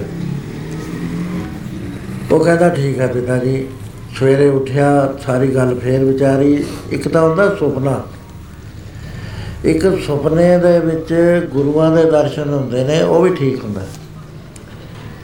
ਇੱਕ ਸੁਪਨੇ ਦੇ ਵਿੱਚ ਵਿਜ਼ਨ ਆਉਂਦਾ ਹੈ ਉਹ ਵਿਜ਼ਨ ਵੀ ਸਹੀ ਹੁੰਦਾ ਉਹ ਕਈ ਵਾਰੀ ਤਾਂ ਕੋਡਡ ਲੈਂਗੁਏਜ ਵਿੱਚ ਬੰਦਾ ਕਈ ਵਾਰੀ ਉਹ ਖੁੱਲਾ ਵੀ ਹੁੰਦਾ ਉਹ ਕੋਡ ਲੈਂਗੁਏਜ ਸਮਝਣੀ ਪੈਂਦੀ ਹੈ ਵੀ ਕੀ ਮਤਲਬ ਹੋਇਆ ਇਹਦਾ। ਜਿਵੇਂ ਮਠਿਆਈ ਪਈ ਹੈ ਤੁਸੀਂ ਖਾ ਲਈ ਰਾਤ ਨੂੰ ਖਾਈ ਜਾਂਦੇ ਹੋ ਖਾਈ ਜਾਂਦੇ ਹੋ, ਸਮਝ ਲਓ ਵੀ ਹੁਣ ਇੱਕ ਹਫ਼ਤੇ ਦੇ ਅੰਦਰ ਅੰਦਰ ਉਹ ਬਿਮਾਰੀ ਮੈਨੂੰ ਲੱਗਣੀ ਹੈ ਜਿਹਦਾ ਇਲਾਜ ਹੀ ਨਹੀਂ ਹੋਣਾ। ਪਚਾ ਕੇ ਦੇਖ ਲਿਓ ਜਿਹਨੂੰ ਕਿਤੇ ਆਉਂਦਾ ਹੈ, ਫਿਕਰ ਕਰ ਲਿਓ ਜਦੋਂ। ਹੀ ਵੀ ਮੈਂ ਹੁਣੇ ਹੀ ਡਾਕਟਰ ਹਕੀਮਾਂ ਦੇ ਕੋਲ ਜਾਵਾਂ ਮੈਨੂੰ ਤਾਂ ਬਿਮਾਰੀ ਆ ਰਹੀ ਹੈ ਤੇ ਇੱਕ ਹੁੰਦਾ ਹੈ ਸੁਪਨੇ ਦੇ ਵਿੱਚ ਦੂਸਰੇ ਨੂੰ ਆਪਣਾ ਮੈਸੇਜ ਕਨਵੇ ਕਰਨਾ। ਉਹ ਸੁੱਤਿਆਂ ਨੂੰ ਹੁੰਦਾ ਜਾਗਦਿਆਂ ਨੂੰ ਨਹੀਂ ਹੁੰਦਾ। ਜਾਗਦਿਆਂ ਨੂੰ ਹੁੰਦੀ ਹੈ ਆਕਾਸ਼ਬਾਣੀ। ਉਹ ਪਰਮੇਸ਼ਰ ਪਰਮੇਸ਼ਰ ਦੇ ਪਿਆਰਿਆਂ ਤੋਂ ਬਿਨਾਂ ਆਕਾਸ਼ਬਾਣੀ ਕਰਨ ਨੂੰ ਕੋਈ ਸਮਰੱਥ ਨਹੀਂ ਹੈ। ਸੋ ਸੁਪਨੇ ਦੇ ਵਿੱਚ ਵਿਜ਼ਨ ਆਇਆ ਉਸਨੇ ਛੁੱਟੀ ਲਈ ਆਪਣੇ ਕਾਰੋਬਾਰ ਤੋਂ। 2 ਮਹੀਨੇ ਕਿਸੇ ਇਕਾਂਤ ਥਾਂ ਤੇ ਗਿਆ, ਉੱਥੇ ਭਜਨ ਕਰਦਾ ਰਿਹਾ। ਕੋਈ ਮਹਾਂਪੁਰਸ਼ ਮਿਲ ਗਏ। ਉਹਦੇ ਬਾਅਦ ਅਰਦਾਸ ਕਰਤੀ। ਅਰਦਾਸ ਕਰੀ ਤਾਂ ਉਹਦਾ ਪਿਤਾ ਉਸ ਰਾਤ ਫੇਰ ਆਇਆ, ਕਹਿਣ ਲੱਗਾ ਬੇਟਾ, ਮੇਰੇ ਕੋ ਪ੍ਰਕਾਸ਼ ਆ ਗਿਆ। ਮੈਂ ਤੇਰਾ ਰਿਣੀ ਆ। ਮੈਨੂੰ ਇਸ ਗੱਲ ਦੀ ਸੋਝੀ ਨਹੀਂ ਸੀ। ਸੋ ਮੈਂ ਉਹ ਭੋਗ ਕੇ ਦੁਬਾਰਾ ਮਨੁੱਖ ਬਣਦਾ, ਫਿਰ ਮੈਂ ਭਜਨ ਕਰਦਾ, ਤਾਂ ਇਹ ਹੁੰਦਾ। ਪਰ ਇਹ ਗੱਲ ਹੈ, ਤੇਰੇ ਨਾਲੋਂ ਮੈਨੂੰ ਜ਼ਿਆਦਾ ਦਿਖਦਾ ਹੈ। ਤੈਨੂੰ ਨਹੀਂ ਪਤਾ ਅਗਲਾ ਕਦਮ ਜਿਹੜਾ ਪਟ ਰਿਹਾ, ਉਹਦੇ ਵਿੱਚ ਟਰੱਕ ਲੱਗਣਾ ਹੈ ਬੱਸ ਲੱਗਣੀ ਹੈ। ਸਾਨੂੰ ਪਤਾ ਹੈ ਵੀ ਉੱਥੇ ਜਾ ਕੇ ਇਹਦੇ ਲੈ ਹੋਣਾ ਜਾਂ ਕੋਈ ਨਵਾਂ ਕੰਮ ਕਰੇ, ਮੈਨੂੰ ਯਾਦ ਕਰ ਲਿਆ ਕਰੋ ਮੈਂ ਤੈਨੂੰ ਦੱਸ ਦਿਆ ਕਰੂੰ। ਕਿਉਂਕਿ ਮੈਂ ਵੀ ਤੇਰਾ ਬਦਲਾ ਦੇਣਾ ਹੈ। ਉਹ ਕਹਿੰਦਾ ਮੈਨੂੰ ਦੱਸਦੇ ਰਹੇ, ਇੱਕ ਦਿਨ ਮੈਂ ਕਾਰ ਖਰੀਦਣੀ ਸੀ। ਉਹ ਕਾਰ ਖਰੀਦ ਕੇ ਲ- ਨੰਬਰ ਲਾਇਆ ਹੈ। ਰਾਤ ਨੂੰ ਪਿਤਾ ਆਇਆ, ਕਹਿਣ ਲੱਗਾ, ਇਹ ਕਾਰ ਨਾ ਖਰੀਦ। ਇਹਦੇ ਨੇੜੇ ਹੀ ਇੱਕ ਹੋਰ ਕਾਰ ਖੜੀ ਆ ਉਹ ਖਰੀਦ। ਲੈ ਸਵੇਰੇ ਉੱਠਦਾ ਹੀ ਨਹੀਂ, ਮੈਂ ਕੈਨਸਲ ਕਰ ਦਿੱਤੀ ਬੁਕਿੰਗ ਆਪਣੀ ਕਾਰ ਲੈ ਆਇਆ ਦੂਏ ਦਿਨ। ਦੋ ਚਾਰ ਘੰਟੇ ਬਾਅਦ ਉਹ ਵੀ ਕਾਰ ਵੇਗੀ ਮੈਨੂੰ ਫੋਨ ਆਇਆ ਕੰਪਨੀ ਦਾ, ਕਿ mister you are very lucky that you have changed your selection ਉਹ ਕਾਰ ਜਿਹੜੀ ਸੀ, ਉਹਦੇ ਬੁਨਿਆਦੀ ਨੁਕਸ ਸੀਗਾ, ਉਹਦੇ ਵਿੱਚ ਬ੍ਰੇਕਾਂ ਦਾ। ਉਹ ਜਿਹੜੀ ਪਾਰਟੀ ਲੈ ਕੇ ਗਈ ਉਹਨਾਂ ਦਾ ਐਕਸੀਡੈਂਟ ਹੋ ਗਿਆ। ਉਹ ਕਹਿੰਦਾ, ਮੇਰੇ ਮਨ ਚ ਆਇਆ ਵੀ ਮੈਂ ਦੁਨੀਆ ਨੂੰ ਦੱਸਾਂ ਵੀ ਇਹ ਦੁਨੀਆ ਤੋਂ ਕਹਾਂ ਵੀ ਕੋਈ ਹੋਰ ਦੁਨੀਆ ਹੈ, ਜਿੱਥੇ ਪਰਮੇਸ਼ਰ ਦਾ ਨਾਮ ਚੱਲਦਾ ਹੈ। ਸੋ ਮਹਾਰਾਜ ਕਹਿੰਦੇ ਨੇ ਵੀ ਤੂੰ, ਤੈਨੂੰ ਇਹ ਜਿਹੜੀ ਮਿਲੀ ਹੈ ਨਾ, ਗੁਰਸੇਵਾ ਤੇ ਭਗਤ ਕਮਾਈ ਤਾਵੇ ਮਾਨਸ ਦੇਈ ਪਾਈ ਦੇਈ, ਕੋ ਸਿਮਰੇ ਦੇਵ ਦੇਵਤੇ ਕਿਉਂ ਯਾਦ ਕਰਦੇ ਨੇ? ਵੀ ਅਸੀਂ ਅਸਲੀ ਕੰਮ ਤਾਂ ਕਰਿਆ ਨਾ। ਪੁੰਨਦਾਨ ਦਾ ਬਦਲਾ ਲੈ ਲਿਆ ਕਰਕੇ ਪੁੰਨਦਾਨ ਜੋ ਬੀਜਦੇ ਸਭ ਧਰਮ ਰਾਏ ਕੇ ਗਏ ਅਸਲੀ ਕੰਮ ਕੀ ਹੈ? ਪਰਮੇਸ਼ਰ ਦਾ ਨਾਮ। ਉਹ ਨਾਮ ਨਾ ਜਪ ਸਕੇ। ਵੀ ਹੁਣ ਸਾਨੂੰ ਜਦ ਦੁਬਾਰਾ ਦੇ ਮਿਲ ਜਾਵੇ ਤਾਂ ਅਸੀਂ ਜਾ ਕੇ ਨਾਮ ਜਪ ਕਬੀਰ ਸਾਹਿਬ ਕਹਿੰਦੇ ਨੇ, ਆਪਣੀ ਬਾਣੀ ਕਹਿੰਦੀ ਹੈ ਵੀ ਪ੍ਰੇਮੀਆਂ ਤੋਂ ਫੇਰ ਇੰਤਜ਼ਾਰ ਕਰੇਗਾ, ਤੈਨੂੰ ਅਸੀਂ ਸਾਵਧਾਨ ਕਰਦੇ ਹਾਂ। ਭਜੋ ਗੋਬਿੰਦ ਪੂਰ ਮਤ ਜਾਓ ਮਨ ਜਨਮ ਕਾ ਹੀ ਲਾਓ। जब लग जरा रोग नहीं आया जब लग काल कसी नहीं काया जब लग पिघल पई नहीं बाणी पजले रे मन सारंग पानी अब ना भजो भजस का पाई आवे अंत ना भजया जाई फिर ਤਾਂ ਇਹ ਭਜ ਨਹੀਂ ਹੋਣਾ ਹੁਣੇ ਹੀ ਜਿਹੜਾ ਕੁਝ ਕਰਨਾ ਹੈ ਕਰ ਲੈ ਸੋ ਇਸ ਤਰ੍ਹਾਂ ਦੇ ਨਾਲ ਕਹਿਣ ਲੱਗੇ ਤੈਨੂੰ ਦੇਹੀ ਮਿਲੀ ਹੈ ਇਹ ਦੇਹੀ ਜਿਹੜੀ ਹੈ ਇਹਨੂੰ ਧਿਆਨ ਨਾਲ ਦੇਖ, ਪੁੱਤਰੀ, ਤੇਰੀ ਵਿਦਗਰ ਸਾਟੀ ਕਿੰਨੀ ਵਿਧੀ ਦੇ ਨਾਲ ਪ- ਇਹ 14 ਖਰਵੇ ਦੇ ਵਿੱਚ ਸੈੱਲ ਲਾਏ ਨੇ। 72 ਕਰੋੜ 72 ਲੱਖ 72200 ਬਲੱਡ ਚੈਨਲ ਲਾਈਏ ਪਰਮੇਸ਼ਰ ਨੇ। ਪੰਜ ਇਹਦੇ ਵਿੱਚ ਪ੍ਰਾਣ ਪਾਏ ਨੇ। ਪੰਜ ਇਹਦੇ ਛੋਟੀਆਂ ਬੌਣਾ ਪਾਈਆਂ ਨੇ। ਫੇਰ ਮਨ ਹੈ, ਚਿੱਤ ਹੈ, ਬੁੱਧ ਹੈ। ਬੇਅੰਤ ਚੀਜ਼ਾਂ ਇਹਦੇ ਵਿੱਚ ਪਈਆਂ ਨੇ। ਇਹਦੇ ਵਿੱਚ ਗੁਣ ਵੀ ਪਏ ਨੇ, ਔਗਣ ਵੀ ਪਏ ਨੇ, ਔਗਣਾਂ ਦਾ ਦਰਵਾਜ਼ਾ ਬੰਦ ਕਰਦੇ ਗੁਣਾਂ ਨੂੰ ਸਤ ਨੂੰ ਸੰਤੋਖ ਨੂੰ, ਧਰਮ ਨੂੰ, ਦਇਆ ਨੂੰ, ਖਿਮਾ ਨੂੰ, ਸ਼ੀਲ ਨੂੰ ਸੋਚ ਨੂੰ, ਇਹ ਦ- ਇਹ ਦਰਵਾਜ਼ਾ ਖੋਲ੍ਹ ਲੈ, ਗੁਣ ਤੇਰੇ ਕੰਮ ਆਉਣਗੇ, ਤੈਨੂੰ ਭਗਤੀ ਦੇ ਵਿੱਚ ਸਹਾਈ ਹੋਣਗੇ, ਬਿਨ ਗੁਣ ਕੀਤੇ ਭਗਤ ਨਾ ਹੋਣ। ਸੋ ਪੁੱਤਰੀ, ਤੇਰੀ ਵਿਦਕਰ ਥਾਟੀ ਜਾਨ ਸਤ ਕਰ ਹੋਏਗੀ ਮਾਟੀ ਇਹ ਪੱਕਾ ਵਿਸ਼ਵਾਸ ਕਰ ਲੈ ਵੀ ਇਹਨੇ ਮਿੱਟੀ ਬਣ ਜਾਣੀ ਮੂਲ ਸੰਭਾਲੋ ਚੇਤ ਗਵਾਰਾ ਅਸਲੀ ਚੀਜ਼ ਨੂੰ ਸੰਭਾਲ ਕਰ ਜਿਹੜੀ ਇਹਦੇ ਵਿੱਚ ਸ- ਸੱਚੇ ਦੀ ਜੋਤ ਹੈ। ਉਸ ਨੂੰ ਸੰਭਾਲ ਉਸ ਨੂੰ ਤੂੰ ਪ੍ਰਾਪਤ ਕਰ। ਅਚੇਤ ਨਾ ਹੋ। ਇਤਨੇ ਕੋ ਤੁਮ ਕਿਆ ਕਰੋ ਕਾਦਾ ਕਰਮ ਕਰਨਾ ਹੈ? ਇਹਦੇ ਉੱਤੇ ਤੀਨ ਸੇਰ ਦਿਹਾੜੀ ਕਾ ਮਹਿਮਾਨ, ਅਵਰ ਵਸਤੁ ਚ ਪਾਇਆ ਮਾਨ। ਬਾਕੀ ਜੇ ਤੂੰ ਕਹੇ ਵੀ ਇਹ ਪਵਿੱਤਰ ਹੈ, ਕਹਿੰਦੇ ਕੁਛ ਵੀ ਨਹੀਂ, ਬਿਸ਼ਟਾ ਆਸਤ ਰਾਕਤ ਪਰੇਟੇ, ਚਾਮ, ਇਸੂ ਪਰਲੇ ਰੱਖ ਗਵਾਨ। ਕੀ ਹੈ ਇਹ ਗਾਰਬੇਜ ਬੈਗ ਸੋਹਣੇ ਦੇ ਸੋਹਣੇ ਪਦਾਰਥ ਖਾਣਾ ਹੈ ਗਾਰਬੇਜ ਬੈਗ ਦੇ ਵਿੱਚ ਕਿੰਨੇ ਗੰਦੇ ਤੂੰ ਕਰ ਦਿੰਦਾ। ਇਹਦਾ ਮਾਣ ਕਰਦਾ ਹੈ। ਹਰ ਅੰਗ ਦੇ ਵਿੱਚੋਂ ਮੈਲ ਨਿਕਲਦੀ ਹੈ। ਅੱਖ ਨੂੰ ਹੱਥ ਲਾ ਲਾ, ਧੋਣਾ ਪੈਂਦਾ, ਕੰਨ ਨੂੰ ਲਾ ਲਾ, ਜ਼ਹਿਰ ਹੈ ਇਹਦੇ ਲਈ ਨੌਹਾਂ ਦੇ ਵਿੱਚ ਦੇਖ ਲੈ ਕਿੰਨੀ ਜ਼ਹਿਰ ਹੈ, ਹਰ ਥਾਂ ਦੇ ਉੱਤੇ ਪੋਇਜ਼ਨ ਨਿਕਲ ਰਹੀ ਹੈ ਇਹਦਾ ਤੂੰ ਮਾਣ ਕਰਨਾ ਏਕ ਬਸਤ ਬੂਝੇ ਤਾਂ ਹੋਵੇਂ ਪਾਕ, ਬਿਨ ਬੂਝੇ ਤੂੰ ਸਦਾ ਨਾ ਪਾਕ। ਜੇ ਤੈਨੂੰ ਇੱਕ ਗੱਲ ਸਮਝ ਆ ਜਾਵੇ, ਫਿਰ ਇਹ ਇਹ ਪਾਕ ਹੋ ਜਾਇਆ ਕਰਦੀ ਹੈ। ਪਵਿੱਤਰ ਹੋ ਜਾਇਆ ਕਰਦੀ ਹੈ। ਨਹੀਂ ਤਾਂ ਇਹ ਬ- ਨਹੀਂ ਬੁਝਿਆ ਤਾਂ ਨਪਾਕ ਇਹ ਨਪਾਕ ਕੋ ਨਾਨਕ ਗੁਰ ਕੋ ਕੁਰਬਾਨ, ਜਿਸ ਤੇ ਪਾਈਏ ਹਰ ਪੁਰਖ ਸਜਾਨ ਇਹ ਜਿਹੜੇ ਕੰਮ ਵਾਸਤੇ ਮਿਲੀ ਹੈ ਯਾਦ ਰੱਖ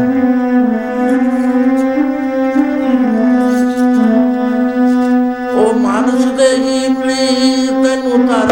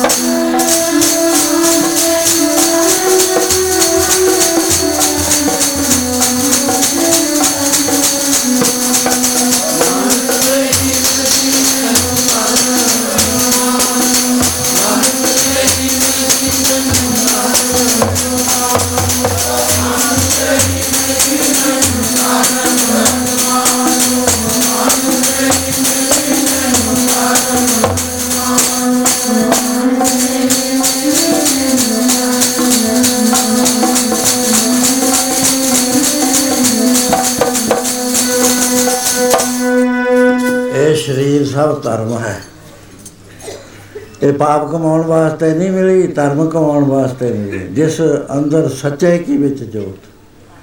ਇਹਦੇ ਚ ਵਾਹਿਗੁਰੂ ਦੀ ਜੋਤ ਹੈ, ਗੋਹਜ ਰਤਨ ਵਿੱਚ ਛੁਪ ਰਹੀ। ਬਹੁਤ ਹੀ ਕੀਮਤੀ ਰਤਨ ਇਹਦੇ ਵਿੱਚ ਛੁਪੇ ਪਏ ਨੇ। ਕੋਈ ਗੁਰਮੁਖ ਸੇਵਕ ਕੱਢੇ ਖੋ ਗੁਰਮੁਖ ਦੀ ਸੇਵਾ ਕਰਨ ਵਾਲਾ ਗੁਰੂ ਦੇ ਪ੍ਰਵਾਨ ਹੋਇਆ ਹੋਇਆ ਉਹ ਇਹਦੇ ਵਿੱਚ ਉਹ ਚੀਜ਼ਾਂ ਕੱਢ ਲੈ ਕੀ ਨਿਕਲਦੀ ਹੈ? ਕਹਿੰਦੇ ਸਭ ਆਤਮ ਰਾਮ ਪਛਾਣਿਆ, ਇੱਕ ਰਵਿਆ, ਇੱਕ ਓਤ ਪੋਤ, ਇੱਕ ਦੇਖਿਆ, ਇੱਕ ਸੁਣਿਆ, ਇੱਕ ਮੰਨਿਆ, ਸਰਵਣ ਸਰੋਤ। ਇਹਦੇ ਵਿੱਚ ਵਾਹਿਗੁਰੂ ਦੀ ਜੋਤ ਹੈ, ਵਾਹਿਗੁਰੂ ਵਸਦਾ ਹੈ। ਇਹ ਮਿਲੀ ਤੈਨੂੰ ਤਾਂ ਵੀ ਤੂੰ ਧਰਮ ਕਮਾਵੇਂ। ਇਹ ਮਿਲੇਗਾ ਕਿਵੇਂ? ਗੁਰੂ ਤੇ ਬਗੈਰ ਨਹੀਂ ਪ੍ਰਾਪਤ ਹੁੰਦਾ। ਨੌ ਦਰਵਾਜੇ ਕਾਇਆ ਕੋਟ ਹੈ, ਦਸਵਾਂ ਗੁਪਤਰ ਖੀਜੈ ਬੱਜਰ ਕਪਾਟ ਨਾ ਖੁੱਲਣੀ ਗੁਰ ਸ਼ਬਦ ਕਲੀ ਅਨਾਦ ਬਾਜੇ ਧੁਨ ਵਜਦੇ, ਗੁਰ ਸ਼ਬਦ ਸੁਣੀ ਤੇ ਤਿਤ ਕਾਟ ਅੰਤਰ ਚਾਰਣਾ ਕਰ ਭਗਤ ਮਿਲੀ ਤੇ ਸਭ ਮੈਂ ਏਕੋ ਵਰਤਾ, ਜਨ ਆਪੇ ਰਚਨ ਰਚਾਈ ਵਾ ਵਾ ਸੱਚੇ ਪਾਤਸ਼ਾਹ, ਤੂੰ ਸੱਚੀ ਨੇ।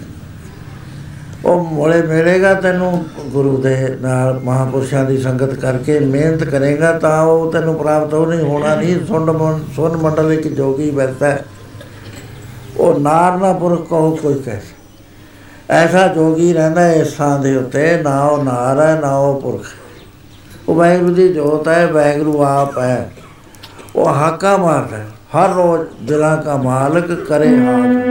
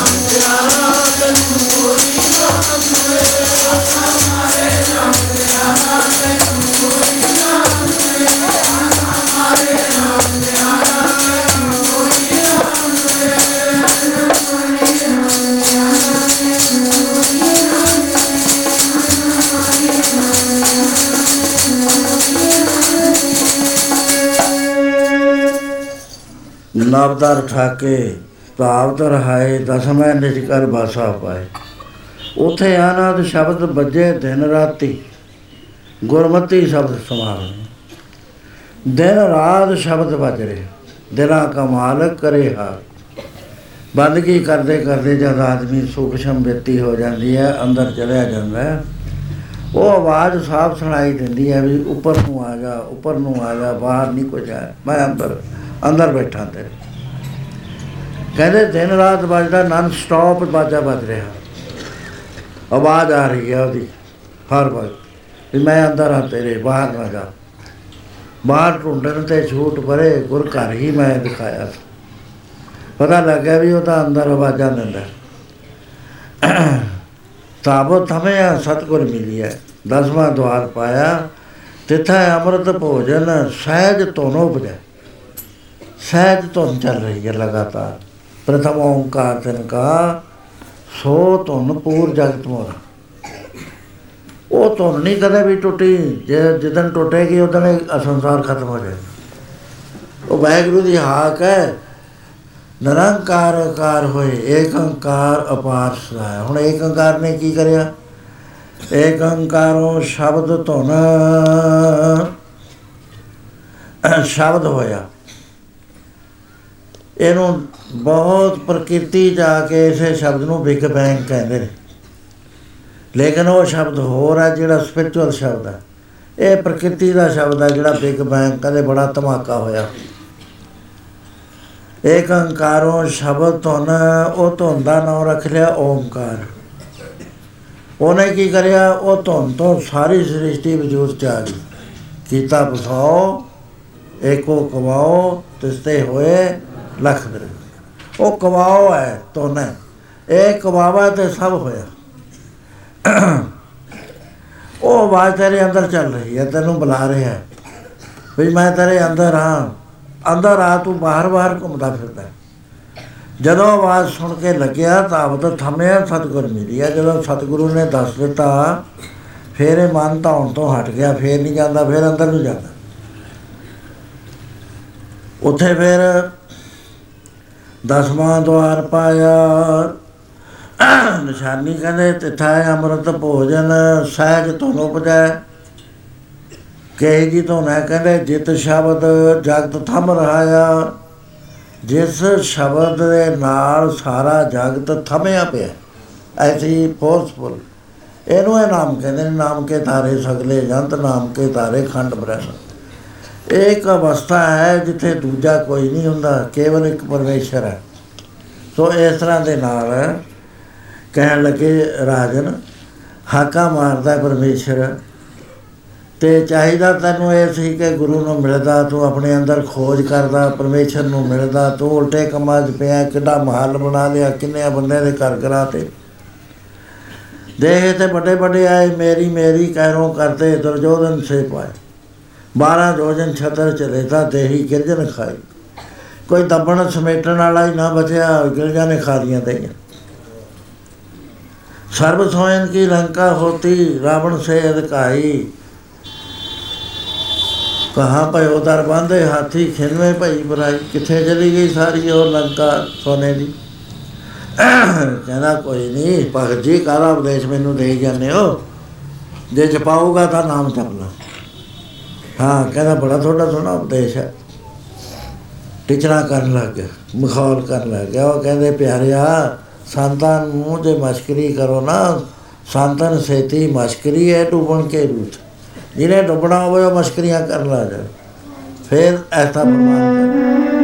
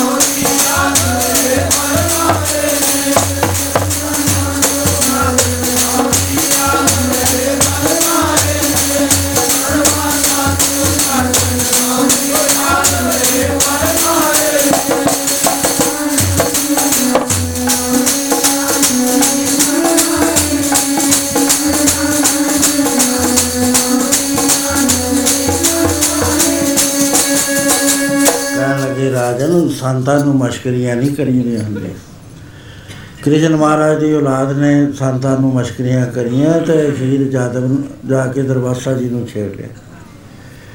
ਕਹਿੰਦੇ ਰਿਸ਼ੀ ਜੀ, ਇਹ ਤਾਂ ਦੱਸੋ ਵੀ ਇਹ ਇਹ ਲੜਕੀ ਸੰਗ ਦੀ ਬੋਲਦੀ ਨਹੀਂ, ਤੁਸੀਂ ਦੱਸੋ ਇਹਦੇ ਲੜਕਾ ਹੋਊ ਕਿ ਲੜਕੀ ਹੋਊ ਉਹ ਲੜਕੇ ਦੇ ਪੇਟ ਤੇ ਬੰਨੀ ਹੋਈ ਸੀ ਬਾਟੀ, ਕੱਪੜਿਆਂ ਵਿੱਚ ਲਕੋ।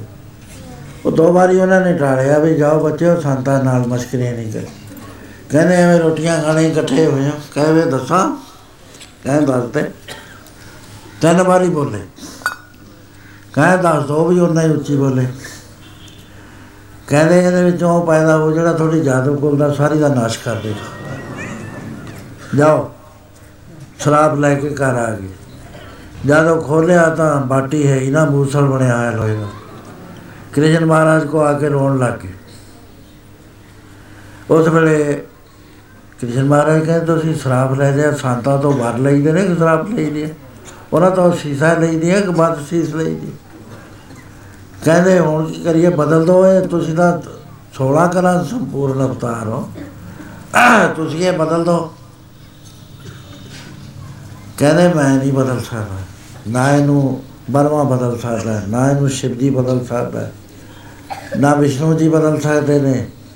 ਨਾ ਮੈਂ ਉਹਨਾਂ ਦਾ 16 ਕਲਾ ਸੰਪੂਰਨ ਅਵਤਾਰ ਬਣ ਸਕਦਾ ਉਹ ਤਾਂ ਭਗਤ ਜਨਤਾ ਸਾਡੀ ਕ- ਕਰੀ ਹੋਈ ਨੂੰ ਬਦਲ ਦਿੰਦੇ ਨੇ। ਅਸੀਂ ਉਹਨਾਂ ਦੀ ਕਰੀ ਹੋਈ ਨਹੀਂ ਬਦਲ ਸਕਦੇ ਮੇਰੀ ਬੰਨੀ ਹੋਈ ਭਗਤ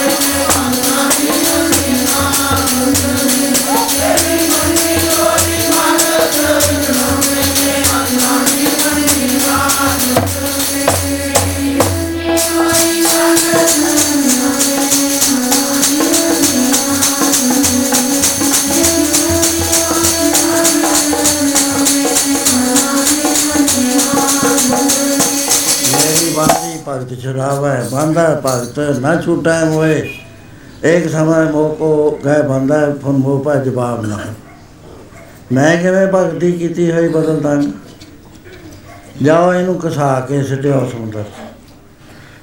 ਕਸਾਤਾ ਇੱਕ ਕਣੀ ਰਹਿ ਗਈ। ਉਹ ਤਾਂ ਜੁੜ ਗਈ, ਮੱਛੀ ਨੇ ਖਾ ਲਈ।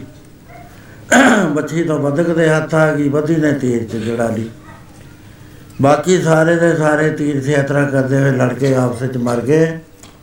ਕ੍ਰਿਸ਼ਨ ਮਹਾਰਾਜ ਨੂੰ ਜਦ ਖਬਰ ਲੱਗੀ, ਉੱਥੇ ਗਏ ਤਾਂ ਜਾ ਕੇ ਇੱਕ ਦਰਖਤ ਦੇ ਨਾਲ ਸਹਾਰਾ ਲੈ ਕੇ ਬੈਠ ਗਏ। ਉਧਰਲੇ ਪਾਸੇ ਜੈ ਸੁਤਾ ਪ੍ਰਵਾਸ ਵਿੱਚ ਗੋਡੇ ਉੱਪਰ ਪੈਰ ਵਿਸਾਰੇ। ਚਰਨ ਕਮਲ ਵਿੱਚ ਪਦਮ ਹੈ ਜਰਮਲ ਝਿਲਕੇ ਬਾਂਗੀ ਤਾਰੇ। ਬਦਕ ਆਇਆ ਭਾਲਦਾ, ਮਿਰਗ ਜਾਣ ਬਾਣ ਲੈ ਮਾਰੇ। ਦਰਸ਼ਨ ਦਿੱਤੋ ਜਾਏ ਕੇ ਕਰਨ ਪਲਾਵ ਕਰੇ ਵਿੱਚ। ਗਲ ਵਿੱਚ ਲੀਤਾ ਕ੍ਰਿਸ਼ਨ ਦੀ ਔਗਣ ਕੀਤੇ ਹਨ, ਪਤਤ ਉਦਾਹਰਨ ਬਿਰਧ ਵਿਚਾਰ।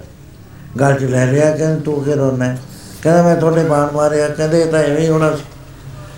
ਮੇਰੇ ਪਿਆਰੇ ਭਗਤ ਦੇ ਮੁਖ ਚੋਂ ਨਿਕਲ ਗਿਆ ਸੀ ਕਿ ਜਾਦਵਾਂ ਦੀ ਕੁਲ ਨਾਸ਼ ਕਰੇਗਾ ਜਿਹੜਾ ਇੱਥੇ। ਮੈਂ ਵੀ ਤਾਂ ਵਿੱਚਿਆ ਜਾਦਵਾਂ ਨੇ।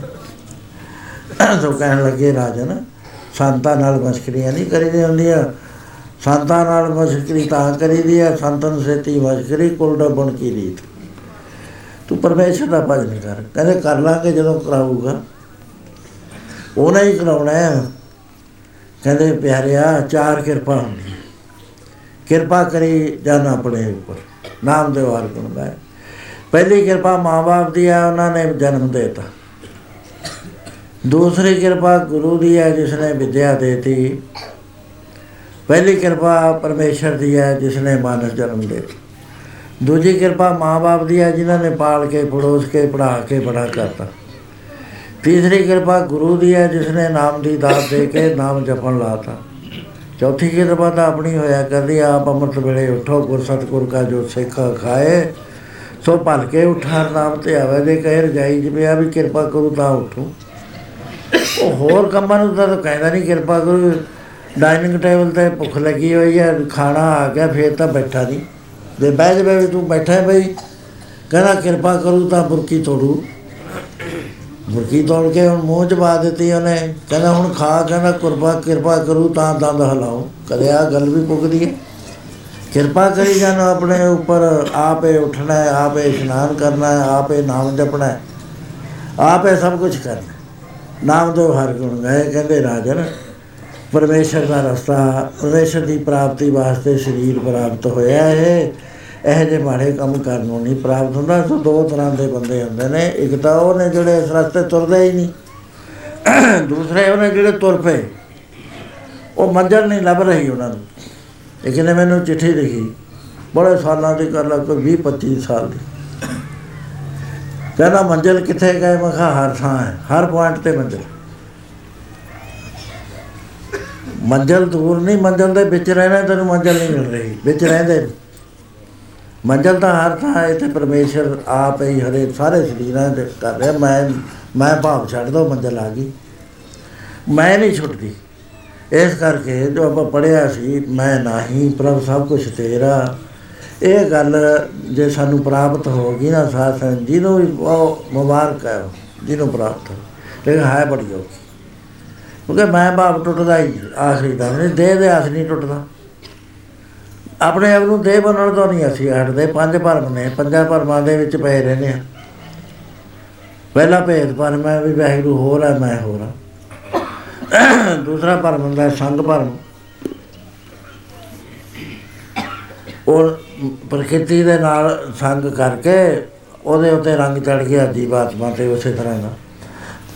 ਆਪਣੀ ਬੋਲੀ ਹੋਈ ਬੋਲਦੀ ਹੈ ਮੈਂ ਹਿੰਦੂ ਹਾਂ ਮੈਂ ਸਿੱਖ ਹਾਂ ਮੈਂ ਦੁਖੀ ਹਾਂ ਮੈਂ ਸੁਖੀ ਹਾਂ ਮੈਂ ਸਰੀਰ ਹਾਂ ਮੈਂ ਫਲਾਣਾ ਮੈਂ ਤਿਮਕਾ ਤੀਸਰਾ ਹੁੰਦਾ ਕਰਤੱਵ ਕਰਮ ਵਰਮ ਹੋਇਆ ਕਰਦਾ, ਮੈਂ ਆਹ ਕਰਦਾ, ਮੈਂ ਉਹ ਕਰਦਾ। ਚੌਥਾ ਹੁੰਦਾ ਵੈਗਰੂ ਹੋਰ ਹੈ ਤੇ ਮੈਂ ਹੋਰ ਹਾਂ। ਪੰਜਵਾਂ ਪਰ ਹੁੰਦਾ ਵੀ ਇਹ ਸੰਸਾਰ ਵੈਗਰੂ ਦਾ ਵਿਕਾਰ ਹੈ। ਇਹ ਕਦੇ ਵੀ ਨਹੀਂ ਹੋ ਸਕਦਾ ਪਰਮੇਸ਼ਰ ਦਾ ਰੂਪ। ਤੋ ਗੁਰੂ ਮਹਾਰਾਜ ਕਹਿੰਦੇ, ਨਹੀਂ, ਸਭ ਗੋਬਿੰਦ ਹੈ, ਸਭ ਗੋਬਿੰਦ ਹੈ, ਗੋਬਿੰਦ ਵੀ ਨਹੀਂ ਕੋਈ। ਉਹ ਅਵਸਥਾ ਜਿੰਨੀ ਦੇਰ ਤੱਕ ਨਿਸ਼ਚੈ ਪੂਰਵਕ ਅੰਦਰ ਨਹੀਂ ਆਉਂਦੀ, ਭਰਮ ਨਹੀਂ ਟੁੱਟਦਾ ਉਹ ਓਨੀ ਦੇਰ ਤੱਕ ਸਾਡਾ ਆਉਣਾ ਜਾਣਾ ਬਣਿਆ ਰਹਿਣਾ ਨੇਕ ਕਰਮਾਂ ਨੇ ਫਲ ਦੇਣਾ ਇੱਕ ਗੱਲ ਕਰੀਏ। ਸਤਸੰਗ ਕਰਨ ਤੋਂ ਬਾਅਦ ਅ, ਮਹਾਰਾਜ ਨੂੰ ਕਹਿ ਦੋ ਮਹਾਰਾਜ ਦਾ ਫਲ ਤੋਂ ਲੱਗਾ ਉਹ ਕਿਸੇ ਮੌਕੇ ਤੇ ਦਊ ਸਾਨੂੰ। ਨਹੀਂ ਸਵਰਗ ਮਿਲ ਜਾਏਗਾ ਉੱਥੇ ਜਾ ਕੇ ਭੋਗਾਂਗੇ। ਸਮਰਪਣ ਕਰੀ ਜਾਓ ਨੇਕ ਕਰਮ ਕਰੋ ਸਮਰਪਣ ਕਰ ਦਿਓ। ਸਭ ਕੁਝ ਸੌਂਪੀ ਜਾਓ ਗੁਰੂ ਨੂੰ। ਗੁਰੂ ਆਪਣੇ ਆਪ ਹੀ ਕਿਰਪਾ ਕਰੇਗਾ ਪੁੰਨਾਂ ਦੀ ਇੰਨਾ ਫਲ ਵੱਧ ਜਾਏਗਾ। ਆਪਣੇ ਆਪ ਹੀ ਤੁਹਾਨੂੰ ਸਤਸੰਗ ਚ ਲੈ ਜਾਏਗਾ, ਆਪੇ ਹੀ ਤਤ ਬਚਨ ਤੁਹਾਡੇ ਸਰਵਣ ਕਰਾਏਗਾ, ਆਪੇ ਹੀ ਪ੍ਰੇਰਨਾ ਦੇਗਾ, ਕਿਉਂਕਿ ਬੜਾ ਕ੍ਰੈਡਿਟ ਪਿਆ ਉਹਦਾ। ਸੋ ਇਸ ਕਰਕੇ ਸਾਥ ਹੈ ਜੀ, ਗੱਲ ਸਮਝਣ ਵਾਲੀ ਹੈ, ਜਬ ਹਮ ਹੋਤੇ, ਤਬ ਤੂੰ ਨਹੀਂ, ਅਬ ਤੂੰ ਹੀ, ਮੈਂ ਨਹੀਂ। ਸੋ ਇਹਨੂੰ ਵਿਚਾਰੋ। ਬਾਕੀ ਜੋ ਬੇਨਤੀ ਹੈ ਕਿ 26 ਜਨਵਰੀ ਨੂੰ ਗੁਰਦੁਆਰਾ ਸਾਹਿਬ ਦੀਆਂ ਨਿਸ਼ਾਨੀਆਂ ਨੂੰ ਸਭ ਲਾ ਦਿੱਤੀਆਂ ਨੇ, ਨਕਸ਼ਾ ਬਣ ਗਿਆ। ਹੈ।